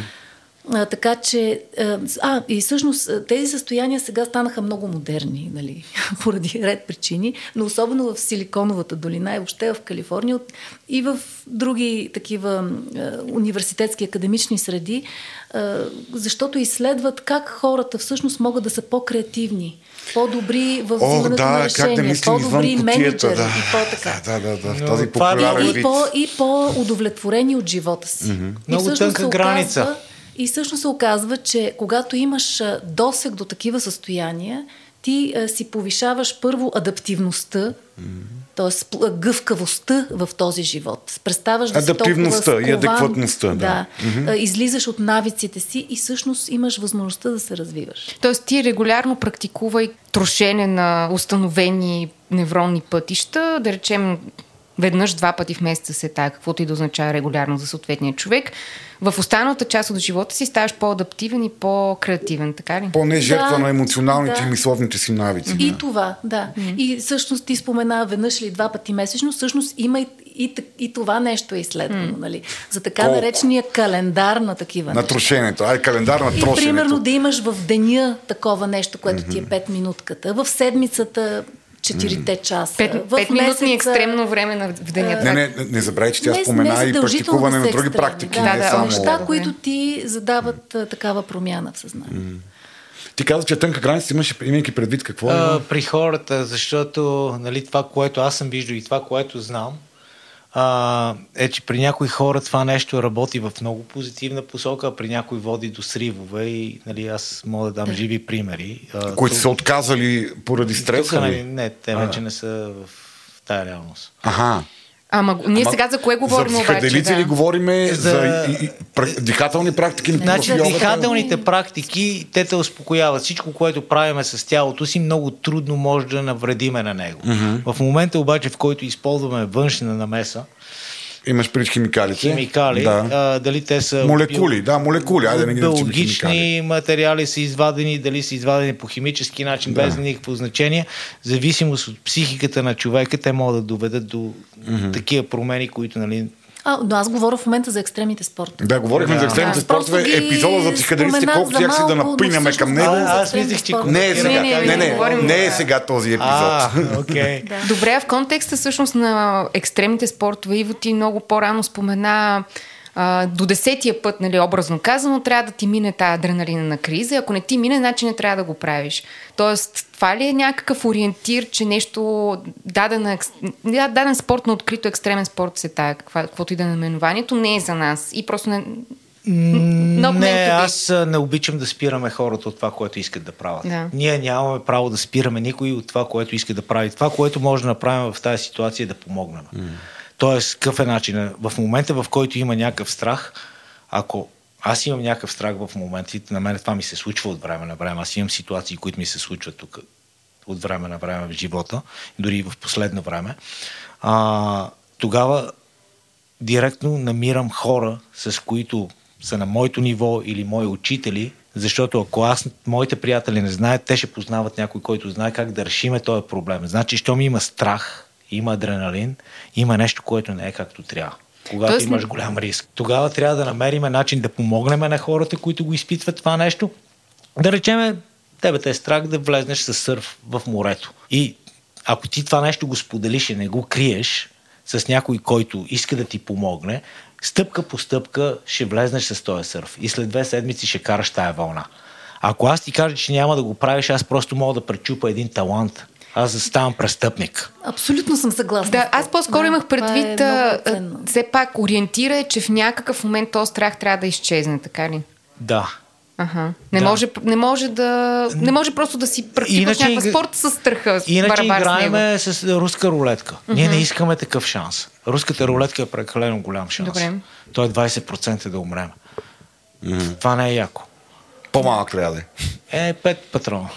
Класическа руска рулетка. Да, да, да, имам преди, че трябва да е по-малко от а, 20%. Значи, този процент трябва да е 0,00 нещо по възможност, защото може да е толкова.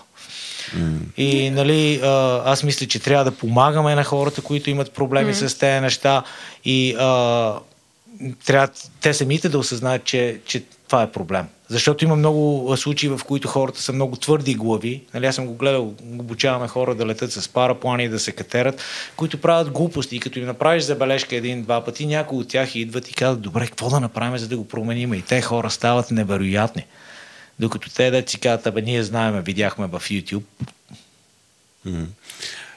Нещо за а, процента риск. а, За страха искам Да, отново да кажа. Явно имаме различна перспектива. Това се разбрахме още в началото. Но просто пак да спомена, защото това, което а, казваш за това, че те е страх, примерно, да влезеш във водата с сърфа и ти помагаш на този човек да го преодолее. Но след това страха му ще бъде да скочи с сърф. И ти му помагаш да го... Тоест ти всъщност буташ границата. Страха за мен е абсолютно невероятен, но готин и точен индикатор къде ти е зоната на комфорт, къде приключва зоната на комфорт и прекрачвайки я ти започваш да развиваш нещо. Какво ще е това нещо? Може да е смелост, може да е умение да боравиш с а, а, харнес или с нещо друго. Но това Моя- ти е страхотно добър индикатор. Моя страх в тези въпросни екстремни спортове е, че в момента, в който има страх, има някаква опасност, над която ти нямаш идея как да контролираш. Нали, а, когато аз изпитвам това усещане за, как, как да кажа, карам с насрещното и а, просто той отпред, ако не спре, аз ще умра. Аз разчитам на нещо друго. Аз обичам, когато правя нещата, които са свързани с рискове, да имам план Б, без значение за какво става дума. Тоест, винаги да мога да направя левия завой да, Да, да избегна okay. той, който кара срещу мене. А в момента, в който аз изпитвам страх, това значи, че всеки момент аз очаквам той да ме заобиколи. Не аз да го заобиколя. А защо? Или че имаш уравнение за решаване. Ти сам го каза. Да, Когато то те е. е страх, ти е индикатор, че трябва нещо да разрешиш. Точно. Трябва да има план Б. Но няма ли план Б, да е, тогава става опасно. Е, да, да тогава е безразсъдно. Това, което, Да, това е точната дума, безразсъдност. Да. Това, което описва Иво е потвърждава едно много интересно изследване, чето в Австралия е правено а, нали, техен професор по психология изследва екстремни спортисти, за да провери тезата дали това са адреналинови джънките, които си търсят белята. Нали, това ги възбужда. Нали, през Да. нагона към смъртта, зависимостта от стимулацията на адреналина. И всъщност той вади нещо много изследвано, което сякаш то някакси много Иво го потвърждава, че всъщност хората, които занимават с екстремни спортове, се го правят с това нещо не заради това, че се излагат на риск, а за да могат да имат усещането, че побеждават риска и го контролират. Иначе казвам, това са малко повече, сякаш са такива контрол фрикове, отколкото хора, които са, е, ко стане, батка, па-па-па, дайте напред да видим какво ще стане. Тоест, нали, това е една мо- мотивацията за майсторлъка и другото, което каза той, което установява той като водеща мотивация, това, което каза ти, преживяването на трансформационни състояния на псих... съ- събития, които трансформират психиката. Нали, смиряват те, приемаш нещата, под- преподреждаш си приоритетите в живота и важните неща, това, което Иво сподели как, нали, back to the basic, мисля, върни се към, към важното, към базата на оцеляването и някакси всички останали обърквания много се изчистват в, в главата ти. Е, та- Така твърди Да. публикуваното изследване. А, аз още нещо искам да споделя, което, нали, пак тебе може да усмихне, защото това мое е, просветление го имах докато карах кайтсърф. Нали? Спокойничко, сигурно погледнато отстрани из един е, залив. А, но, всъщност, в този момент, преди доста години, аз осъзнах какво е това да си благодарен в живота си. Нали, тази практика за благодарност, която е четеме във всяк, всеки, всяко Да, женско и и, лайфстайл да, да, списание, да. как се практикува, за какво е важно и така. Окей, чела съм го, но тогава аз за първи път за, никога няма да забравя нито този залив, нито нали, това, което ми се случи и всъщност осъзнах какво е благодарност. Осъзнах също какво е медитация. Не, че преди това от 13 годишна се занимавам с йога и медитирам, но тогава аз преди 10-12 години разбрах какво е всъщност това. Да си в момента. Това се Плюс казва хармония. И от тогава всеки път, всяко мое излизане с кайт, което не ми се случва често, защото ми е сложен ми е в момента все още живота, не ми се случва често. Всеки път изборявам и хората, и обстоятелствата, нали, на които благодаря. А, Поредица от мъже, защото благодарение на мъжете в моя живот се ставам научих на страшни мъже. кайтсърф. Да. А, Вадиш нали, списъка. Да, да, вада списъка и толкова, да. Хармонията Това е едно от природата нещата, е което ме е нещо научил невероятно. всъщност тези спорта. Добре, а, към края на записа сме а, и някакси стигаме до края. Що хората се отказват да се занимават с екстремни спортове? Коя е най-често срещаната причина? Или най-често срещаните причини? Аз не познавам такива, които са живи около себе си. Имам приятели, които намаляват оборотите, понеже с годините тялото е много основна част от а, екстремните спортове. Главата, колкото и да е силна, mm. в един момент тялото започва да сгъва. И а, тогава намаляваш оборотите. А, хора, които тотално са рекапитулирали От, с да, опасности, нещо, страх, травми, такива неща. Не познаваш. Да, не, не познавам хора, които са спряли, защото са се притеснили от нещо, което се е случило. Аз познавам родители, които са спряли. Заради децата. И ми, да, то, те, те, те никога няма да кажат заради детето го направих. Ама жена, му- жена му го е спряла. Аз- Или мъжа му. Да, значи, сега няма да казвам име, защото сигурно Иво може да го познава. И дано не ме слуша, и дано не ме мрази, че говоря за него, но им, имам познат много добър катерач, който жена му забременя и каза ще трябва малко шамони. А-а. Аз познавам много такива хора. Всъщност поколението на баща ми до голяма степен спират по-сериозните преходи, защото те са били компания, всички алпинисти. Да. Когато почват да раждат деца. И това мисля, че е съвсем нормално, защото Да. приоритетите всъщност се променят. Се променят, И да. желанието за живот също се променя. Да, да, да. Защото аз лично, Важността на това да оцелееш. Да, защото аз на 15 години ме диагностицираха с нещо и ми казаха, че ще живея година-две. И от тогава аз почнах да «О, живея. ама са, то- гледай, какво става?» Нали, големите пушки извадих. Да, да, да. И така до 28, когато се разбраха какво ми е, оперираха Грешна и аз почнах да. да, да живея. Но не беше докато родих дъщеря ми, когато аз всъщност осъзнах, че аз вече искам да живея. Вече ми е важно всъщност да остарея. Аз от тогава въобще не мислех за, за никаква перспектива в живота си. Никаква. Дори професионално нищо. Аз сегашната си професия започнах на 30. Мгм. Ей, и аз. Това е много готино. Аз само Не почнах да я уча тогава. Така, и аз почнах да я уча тогава. Това е страхотно. Да, да, живота натиска хората, които дърпат ръчната спирачка, но нали, аз имах късмет да се катеря с няколко човека, които са на възраст над 80 години.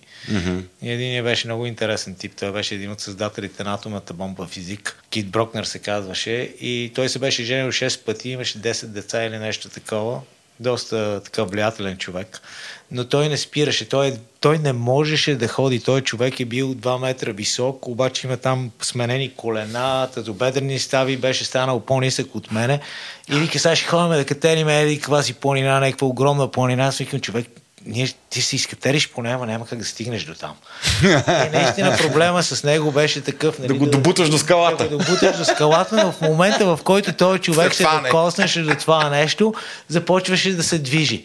И това, дето говорим нали, за удоволствието, за този джой, който той имаше, за него той да изкатери тези 40 метра, след два, следващите два месеца аз не чувах от него нищо. Но той е един такъв интересен пример за човек, който е минал нали, и през политическия живот на Съединените щати на много високо ниво, създава университета в Сан Диего, а, учен, а, който просто а, никога не спря. Имам приятели в България, които са спряли да катерят, но защото живота ги е натиснал. Истината е, че аз спирам да се катера за дълго, доста дълги периоди. Аз не се бях катерил почти от миналата година, от август, до преди 4-5 дни. Mm-hmm. Но просто има други неща, с които mm-hmm. се занимаваме. Ей, ходим, летиме с параплани, заместваш нещата, с които са ти носили някакъв джой. Да, тук малко да налея вода в мелницата ми. Има един приятел, който се претрепа зимата на, на лалето, си строше ключица, жена му, му се накарчи, има дете, нали? той отива да кара ски на на това колело на Витоша са тия дни. Много внимателен, да не се претрепа, вика 5 часа, викам, няма толкова разумно каране. Слиза в София и едно такси го засича и той се пребива на тротуара с колелото. Нищо му няма, жив и здрав е, ама това е ти викаш за пазането и че нали, рисковете, че могат, могат, могат с гази. Моята философия е, че е хубаво да сме по-активни, ако практикуваме тези спортове, защото ни поддържат рефлексите Рефлексите, живи. да, да. И по този начин, дори да има тая емоция вътре в нас, като видиме този новия сняг, който е паднал, ние сме готови да го приемаме. И то като всяко останало нещо. Трябва човек да е натрениран, когато влиза в борбата. А викаш, рядките практики са по-опасни, отколкото... Те са много опасни, защото тогава имаш... натоварваш всичко, натоварваш Не, си един, едно преживяване с всичко на живот и смърт. Ми не, ето аз живеех и се катерех по 300 дена в годината и в един момент почнах да скачам и спрях да се катера и имаше места, дето ходим да се катерим без въже и в един момент аз се сложих в ситуация, в която нали, никога не искам да попадам отново. Нещо, което е било супер лесно, в един момент се получава да стане смъртоносно. Mm. Това е увереност, защото не си го правил дълго време и попадаш на нещо, когато си във форма е лесно и в следващия момент то става смъртоносно. Невъзможно. И в този ред на мисли имаме един забавен въпрос от Жанет, една от нашите патронки. Има ли някаква генетична предпоставка, която прави някои хора по-толерантни към екстремности?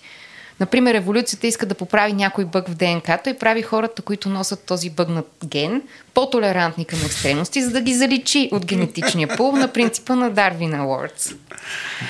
Това Може ли първо да кажа ирония. нещо и после ще оставя Лили, защото това си е точно в нейната специалност. Докато нас не изследваха, а, хората казаха, че 30% от а, хората на тая планета имат а, някаква молекула, МИО се, МЕО се казва това нещо, а, което нали, е химикал, който е в мозъка, е- който се активира.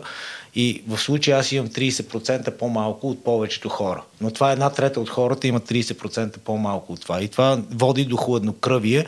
Това нещо се наблюдава при екстремни атлети доста. Доста наблюдава се много при а, хора, които се занимават с изкуство, при престъпници и хора При с... психопати. А, При психопат. Това е функция на психо... а. Симптом на психопатията е това. Абсолютно, mm-hmm. а, вероятно го има. А, и това е което знам, че нали, на химическа основа mm-hmm. в мозъка една трета от нас, от населението на планетата, а, има по-малко от а, този химикал, който ни дава хладнокръвност. Да, това е занижена оценка на риска. Въпросът е, че много често хората, които нали, не са психиатрично увредени, хората с занижена оценка на риска, които са много хладнокръвни в критични ситуации, плащат цената на стреса след това. Ага, okay. Тоест, вие когато успеете да... Това и, и въпрос има в това, което казах. А, когато успееш да направиш някакво такова върхово постижение, голямата вълна, големия скок, опасното пускане покрай скалите, след това има ли пост-ефект от стреса? Идва ли след това под формата на, на, на напрежение, на трудно съня, на промени на поведението, свързани с употреба на вещества? Значи в моя живот, ако искам да споделя от моя личен опит за такива състояния, нали, при скачане никога не съм го имал това нещо, никога не се е случвало, но при сериозни и много опасни катерения, където примерно тялото работи 48 часа нон-стоп. В смисъл mm-hmm. нон-стоп. Няма спане, няма нищо, наистина чарджене и си в много опасна ситуация. Тогава е имало трудни моменти с заспиването. Никога не съм разбирал защо. Нали, но ти си тотално, аз съм тотално уморен и не мога да заспа mm. просто. Без да консумирам абсолютно нищо, но няма заспиванката. Mm. Съзнанието не позволява. И честно казано, мене а, големия ми стрес идва от а, реалността, от а, човешката реалност. А, нали, аз, Която трябва да се спи тази която трябва да се върне след. Ами, когато аз работех за корпорациите, имаше моменти, в които не можех да спа повече от 2 часа на денонощия. И беше стрес, свързан с бизнес, с хора, с отношения и с такива тази неща. Това ме товареше повече, отколкото, нали. Всъщност, практикуването на екстремни спортове помага за стреса. Mm-hmm. Мисля, ако имаш стрес в ежедневието си, практикуването на такъв спорт ще ти помогне. Mm-hmm. Добре. Не знам, аз тогава трябваше да ходя на психиатри и отидах в джунглата на Амазония, защото ходих... На психиатър в джунглата. Мисля, че си направил по-добрия. А, не, не, аз пробвах всичко. Аз ходих в психиатрия в Швейцария, в Германия. Всички ми даваха по една шепа лекарства. Аз скачах всеки ден по 5-6 пъти, защото за да стигна до колата си, просто скачах, живеех на такова място. В Лаутер Брунен. Но това не е психотерапия, което аз Точно. практикувам. И нали, в крайна сметка нали, в джунглата някакси ми се изчисти главата, да. но беше откъсване от реалността също така. Но генетично може да има, има, има неща, които биха могли да подпомогнат генетично практикуването на екстремни спортове. Mm-hmm. Например, гени, които са свързани с мускулатурата. Или гени, свързани с невротрансмитерите. Може би това, което ти казваш, е всъщност такова. Mm-hmm. И има такива гени. Има гени, свързани с модулацията на емоции но това е много малка част от пъзела. В смисъл, mm. със сигурност, и, и четох, защото го видях този въпрос, mm-hmm. четох за това. Да, има такива, но със сигурност са много малка част от цялото това нещо. И повече е начинът по който си възпитан, Трудно е търсим там някакво ти, да. личните ти драми като дете, и докъде всъщност искаш да стигнеш и какви цели имаш. Така че това си е... Не, този въпрос го прочетох и леко, леко шегадийски. Аз че беше като... леко ироничен. А, добре. Да, да възприятието на, на аудиторията към вас като към самоубийци. Да, аз така Не, за мен е много интересно, защото тя Лили работи с хора, нали, и това е учила. И е много интересно мнението на хора, които виждат други хора и нали, те идват с оплаквания, че това нещо се случва. И на мен ми е много интересен този въпрос. Mm. Нали? Аз поделям личния си опит, това, което се е случило с мене, но но анализ от другата страна няма, нали? Аз се вика някакво...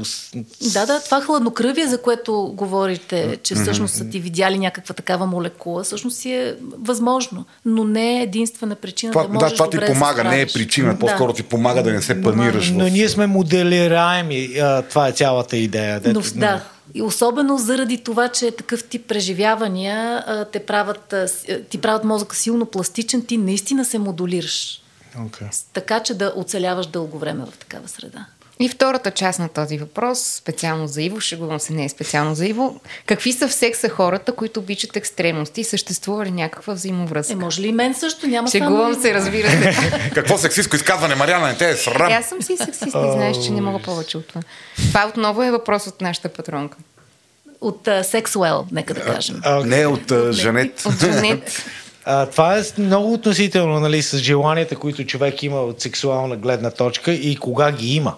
Защото когато аз живеех в планината и ходех и се катерех, просто жени, нямаше. секс, винаги е имало, ако човек е търсил, просто ги нямаше в главата ми. Mm-hmm. Просто това не беше приоритет под никаква форма, точно 0% интерес.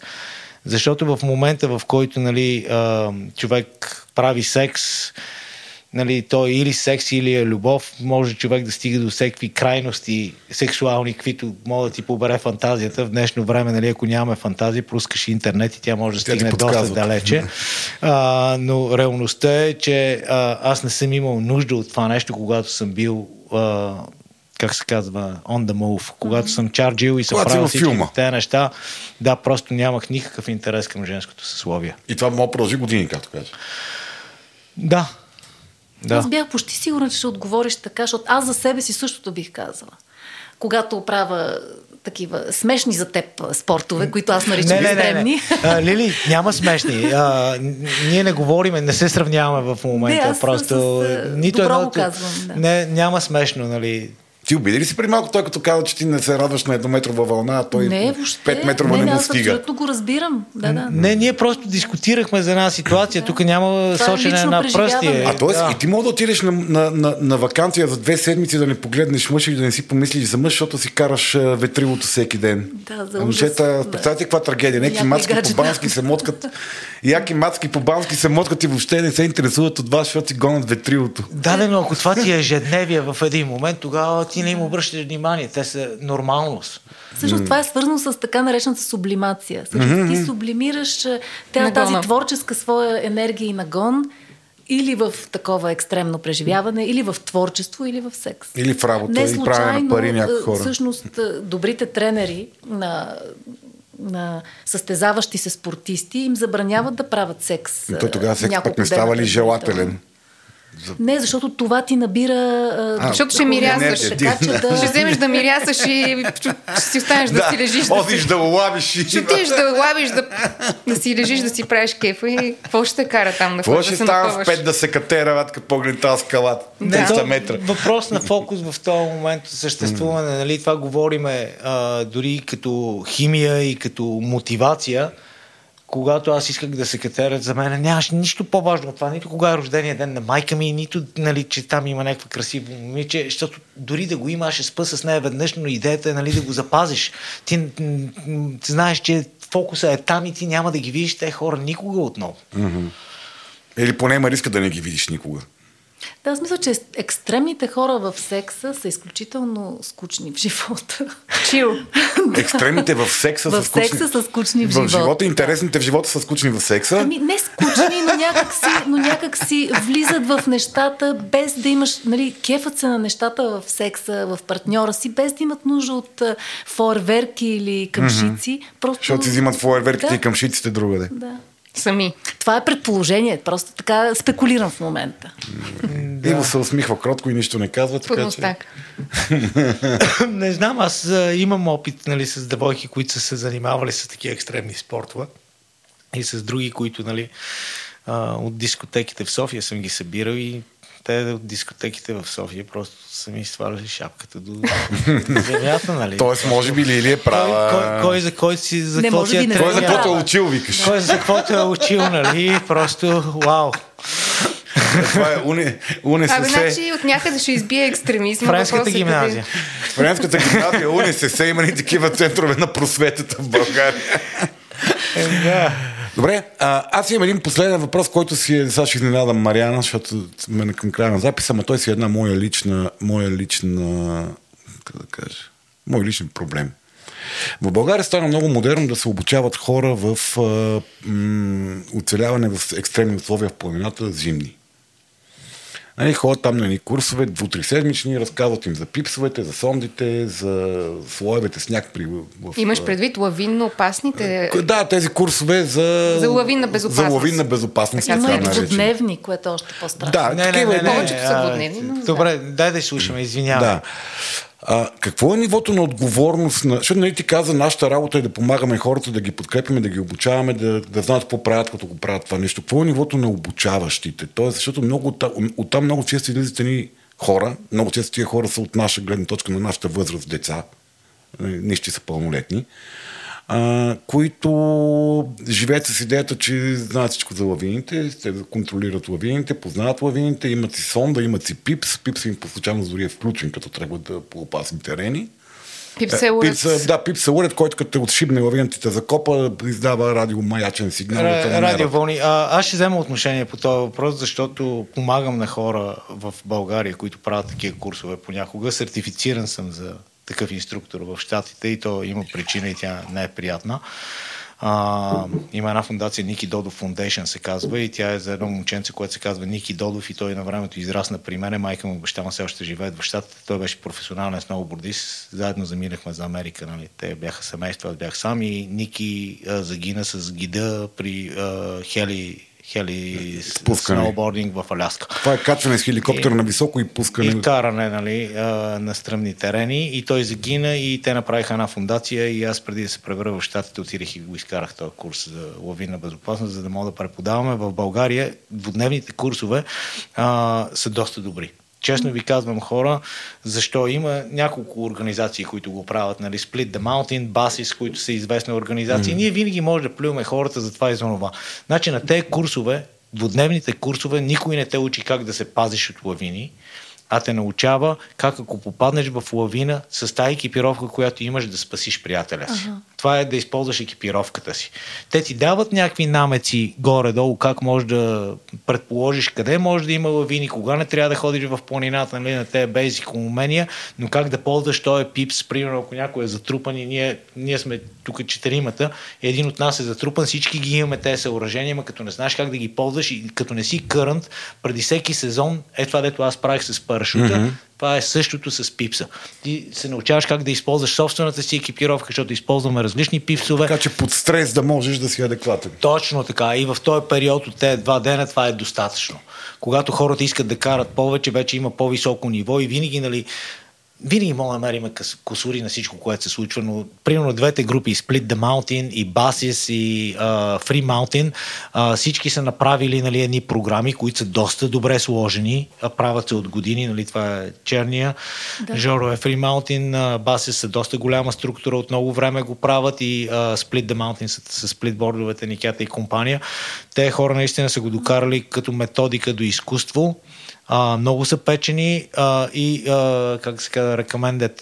Препоръчвам на всеки, който има възможност да, да отиде всяка година да сменя хората, с които е ходил, защото ти даваш едни там 80-90 лева, за да прекараш два дена в тая среда, преди да започне сезона и да си готов, ако ще го правиш това нещо. Иде- беше друга тезата, то да, къде отиде. иде, идеята е, че тези курсове, като човек, който е ходил на тях неведнъж, те, в смисъл, те наистина не те подготвят, че ще избегнеш, че няма да ти се случи. Даже преди няколко години един приятел загина две седмици след като беше ходил на курса на басе, загина в лавина. Това и, това е не озна... и това не означава, че курсът е, Е виновен. е виновен и тъп. Ама или... дали му е внушил малко повече увереност, отколкото... Не мисля.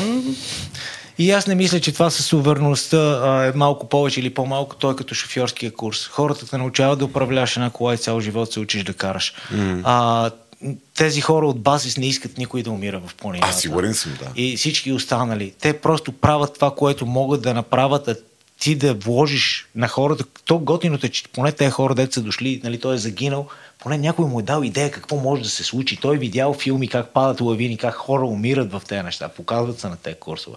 Мисълта ми е, че на тези курсове хората ти казват, че има риск.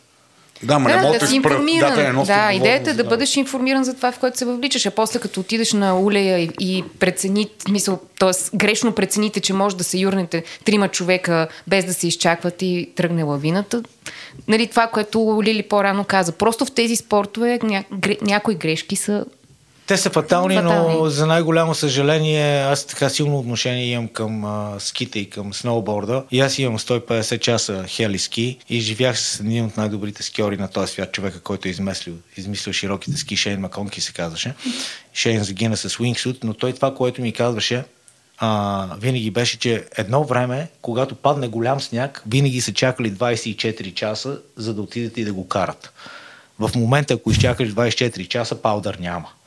Просто А това хората заради бизнеса, тълпата, която дебне и скача. YouTube и социалната мрежа.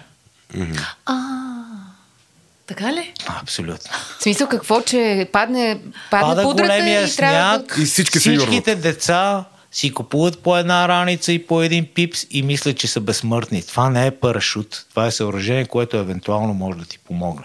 И това е много голям проблем в нашите планини. Защото просто а, хората са пренадъхани и са като глигани. Когато падне голям сняг, Конкуренцията трябва да е се, голяма. Нали, а, те казват no friends on powder days, че нямаш приятели в такива дни.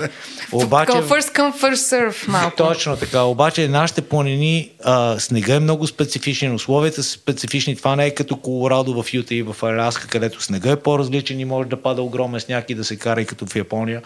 И всички гледат филми и си казват, е, тук беше като в Япония. Нали? И аз съм участвал във всичките тези филми и аз карам нон-стоп, но на курорти не стъпвам вече.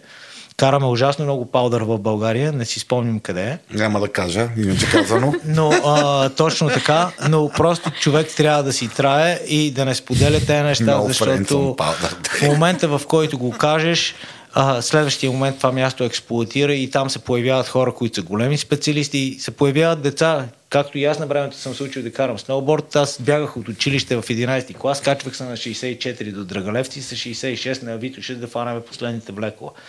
И в момента децата го правят това нещо и не мога да ги спрем. Много ясно. Мисля, трябва да има за всички. Планината... Но те се надъхват Много от станаха, бе. Много станаха, много е Ами нищо. модерно. Електронните спортове и така наречените екстремни спортове са спортовете, които а, а, отбелязват ръст на потребление и участници за сметка на всички останали групови и индивидуални Да, спортове по откъдето света. намаляват. Да. Да, откъдето намаляват. И, и всъщност това, за което той говори, нали, псувайки социалната мрежа, е точно този натиск на популярността и за някакви терени, които на Еверест опашките се дължат на същото нещо. Да. Първо, че е улеснен достъпа, второ, че натиска от богати туристи, които искат да ги качат вече нали, са... На високо, да. И малко така да дам и по-добър звук на тези е, хора, които все повече го правят, ги правят тези спортове, че има и това чисто архетипно в наше заложено е, пътешествието на героя, The Hero's Journey. Това е част от нашето подсъзна... е, нали, универсално Нашето подсъзнаване. архетипче, да. Едно от тях. И, и нали, това да направиш нещо, което изглежда героично, приключенско, страшно, да извървиш го собствения си път на постижения. Да. И да се върнеш да И споделиш. да се върнеш в обикновения свят при обикновените хора, така в кавички казвам обикновени, и да го споделиш. И наистина социалните мрежи ни е, взеха главата. Да, то това е много дълъг разговор, който трябва един ден да Трябваше да поканим тебе, социалните мрежи и младите хора, да видиш тогава как... Много е интересно по простата причина, че ние говорим за различните подбуди. И много Да, от те съвременни спортове, те са движени от интернет. И нали, аз го От знам се от, от финансова и бизнес точка как са изглеждали нещата. Нали? Примерно катеренето е много интересно, защото катеренето е един много социален спорт. Защо експлодираха всички катерашни зали в Европа? Аз ще ви кажа от опит. Ето аз идвам в София днеска. Мога да се базирам, че утре вечер аз ще имам гадже, с което ще ходя да се на катера събота и неделя. Защото когато отидеш на катерашната стена, там има социален интеррупшен. Едно време, както беше бара, обаче сега в бара трудно мога да намериш хора, докато в катеренето, в болдър залите, където не се катери с въже, имаш директен контакт с хората, започваш да си чатиш и това е директно, нали, наживо се случва И цялата работа. както на време викахме, елав, надо да ти покажа какви плочи имам, само да кажа, ще ти покажа една много яка стена за катерене. Ето. Има хижа наблизо. Ето. или хотел, или палатка, без значение, но горе-долу така работят Пещера, най-романтично има много яка пещера. Кой кани в пещера, бе, Слави? Тарикатите, бе, напротив, това Мариана. много ми харесва А като начин на късметлийките се сваляне. съгласяват.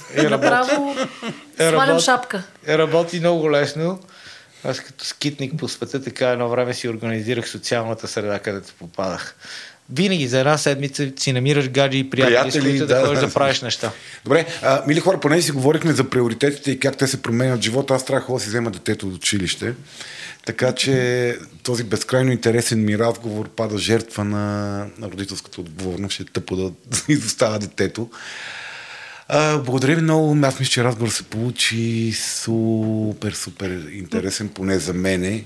Много ми беше полезно и интересно да чуя двете различни гледни точки, които сякаш в един момент бяха различни, пак накрая станаха общо взето една. Слави, ти ще направиш ли нещо екстремно в този живот или... А, ми... Не, аз съм тежко допаминов и серотонинов тип. В смисъл, аз съм по... Аре бе, лана ски. Писнало ми е. Не, много ми е студено. На катерене? Не обичам височини, каране и вода. Досадник. И скорост си не обичам. Стой си там. Не е тук. Ходи си Ако- в пещерата. И ще ти покажа каква пещера. Е, Мариана. Ама ходиш ли в пещери? А? Ходиш ли в А, пещери? Не. И това не знам. Ама А, това ще е много дискомфорт. Да, ходил съм. Много е дискомфорт. Много кално, много влажно, Мо- много може да е, да. А, супер дискомфортно. Едно, но едно време ти като кажеш как мисля, покрай- в нашия квартал имаше една компания пещерняци, които аз покрай това, че м, аз бях ранен тинейджър, те бяха късни тинейджери, пиеха като пещерняци, нали, ходейки по пещери. Аз по време бях почнал да ходя по пещери, за да имам достъп до алкохол безконтролно от нашите. Където туризъм, отиваме на пещера Да, да. и се правихме на маймуни. Ама цената на, на целия се очукаш целия, се ожулиш и влага мрак и, и, и кал. Не, не, има и по... Намерих по-лесни начини да пия. С, това, с този спортен Коментар. екстремен завършек на епизода. Добре. Добре. Казваме благодаря. А, казваме благодаря на нашите гости, казваме благодаря на всички вас, които ни слушахте до тук. Вече с час и 54 запис, доста дълъг епизод стана. Благодариме на хората, които те първо поемат този материал, редактора Митто Панайотов, който е чист бонус, защото си намери гост за някой следващ подкаст. Хареса си Иво. А, благодариме на Унко, който ще ни прати не, че вече красивата обложка, която още не сме виждали, не съм сигурен, че измисли нещо яко. И отново, естествено, благодариме на обичайните за подозрени Орешак БГ и Сексел БГ. и патроните. И патрони. Целувки. БГ. Хайде. Чао!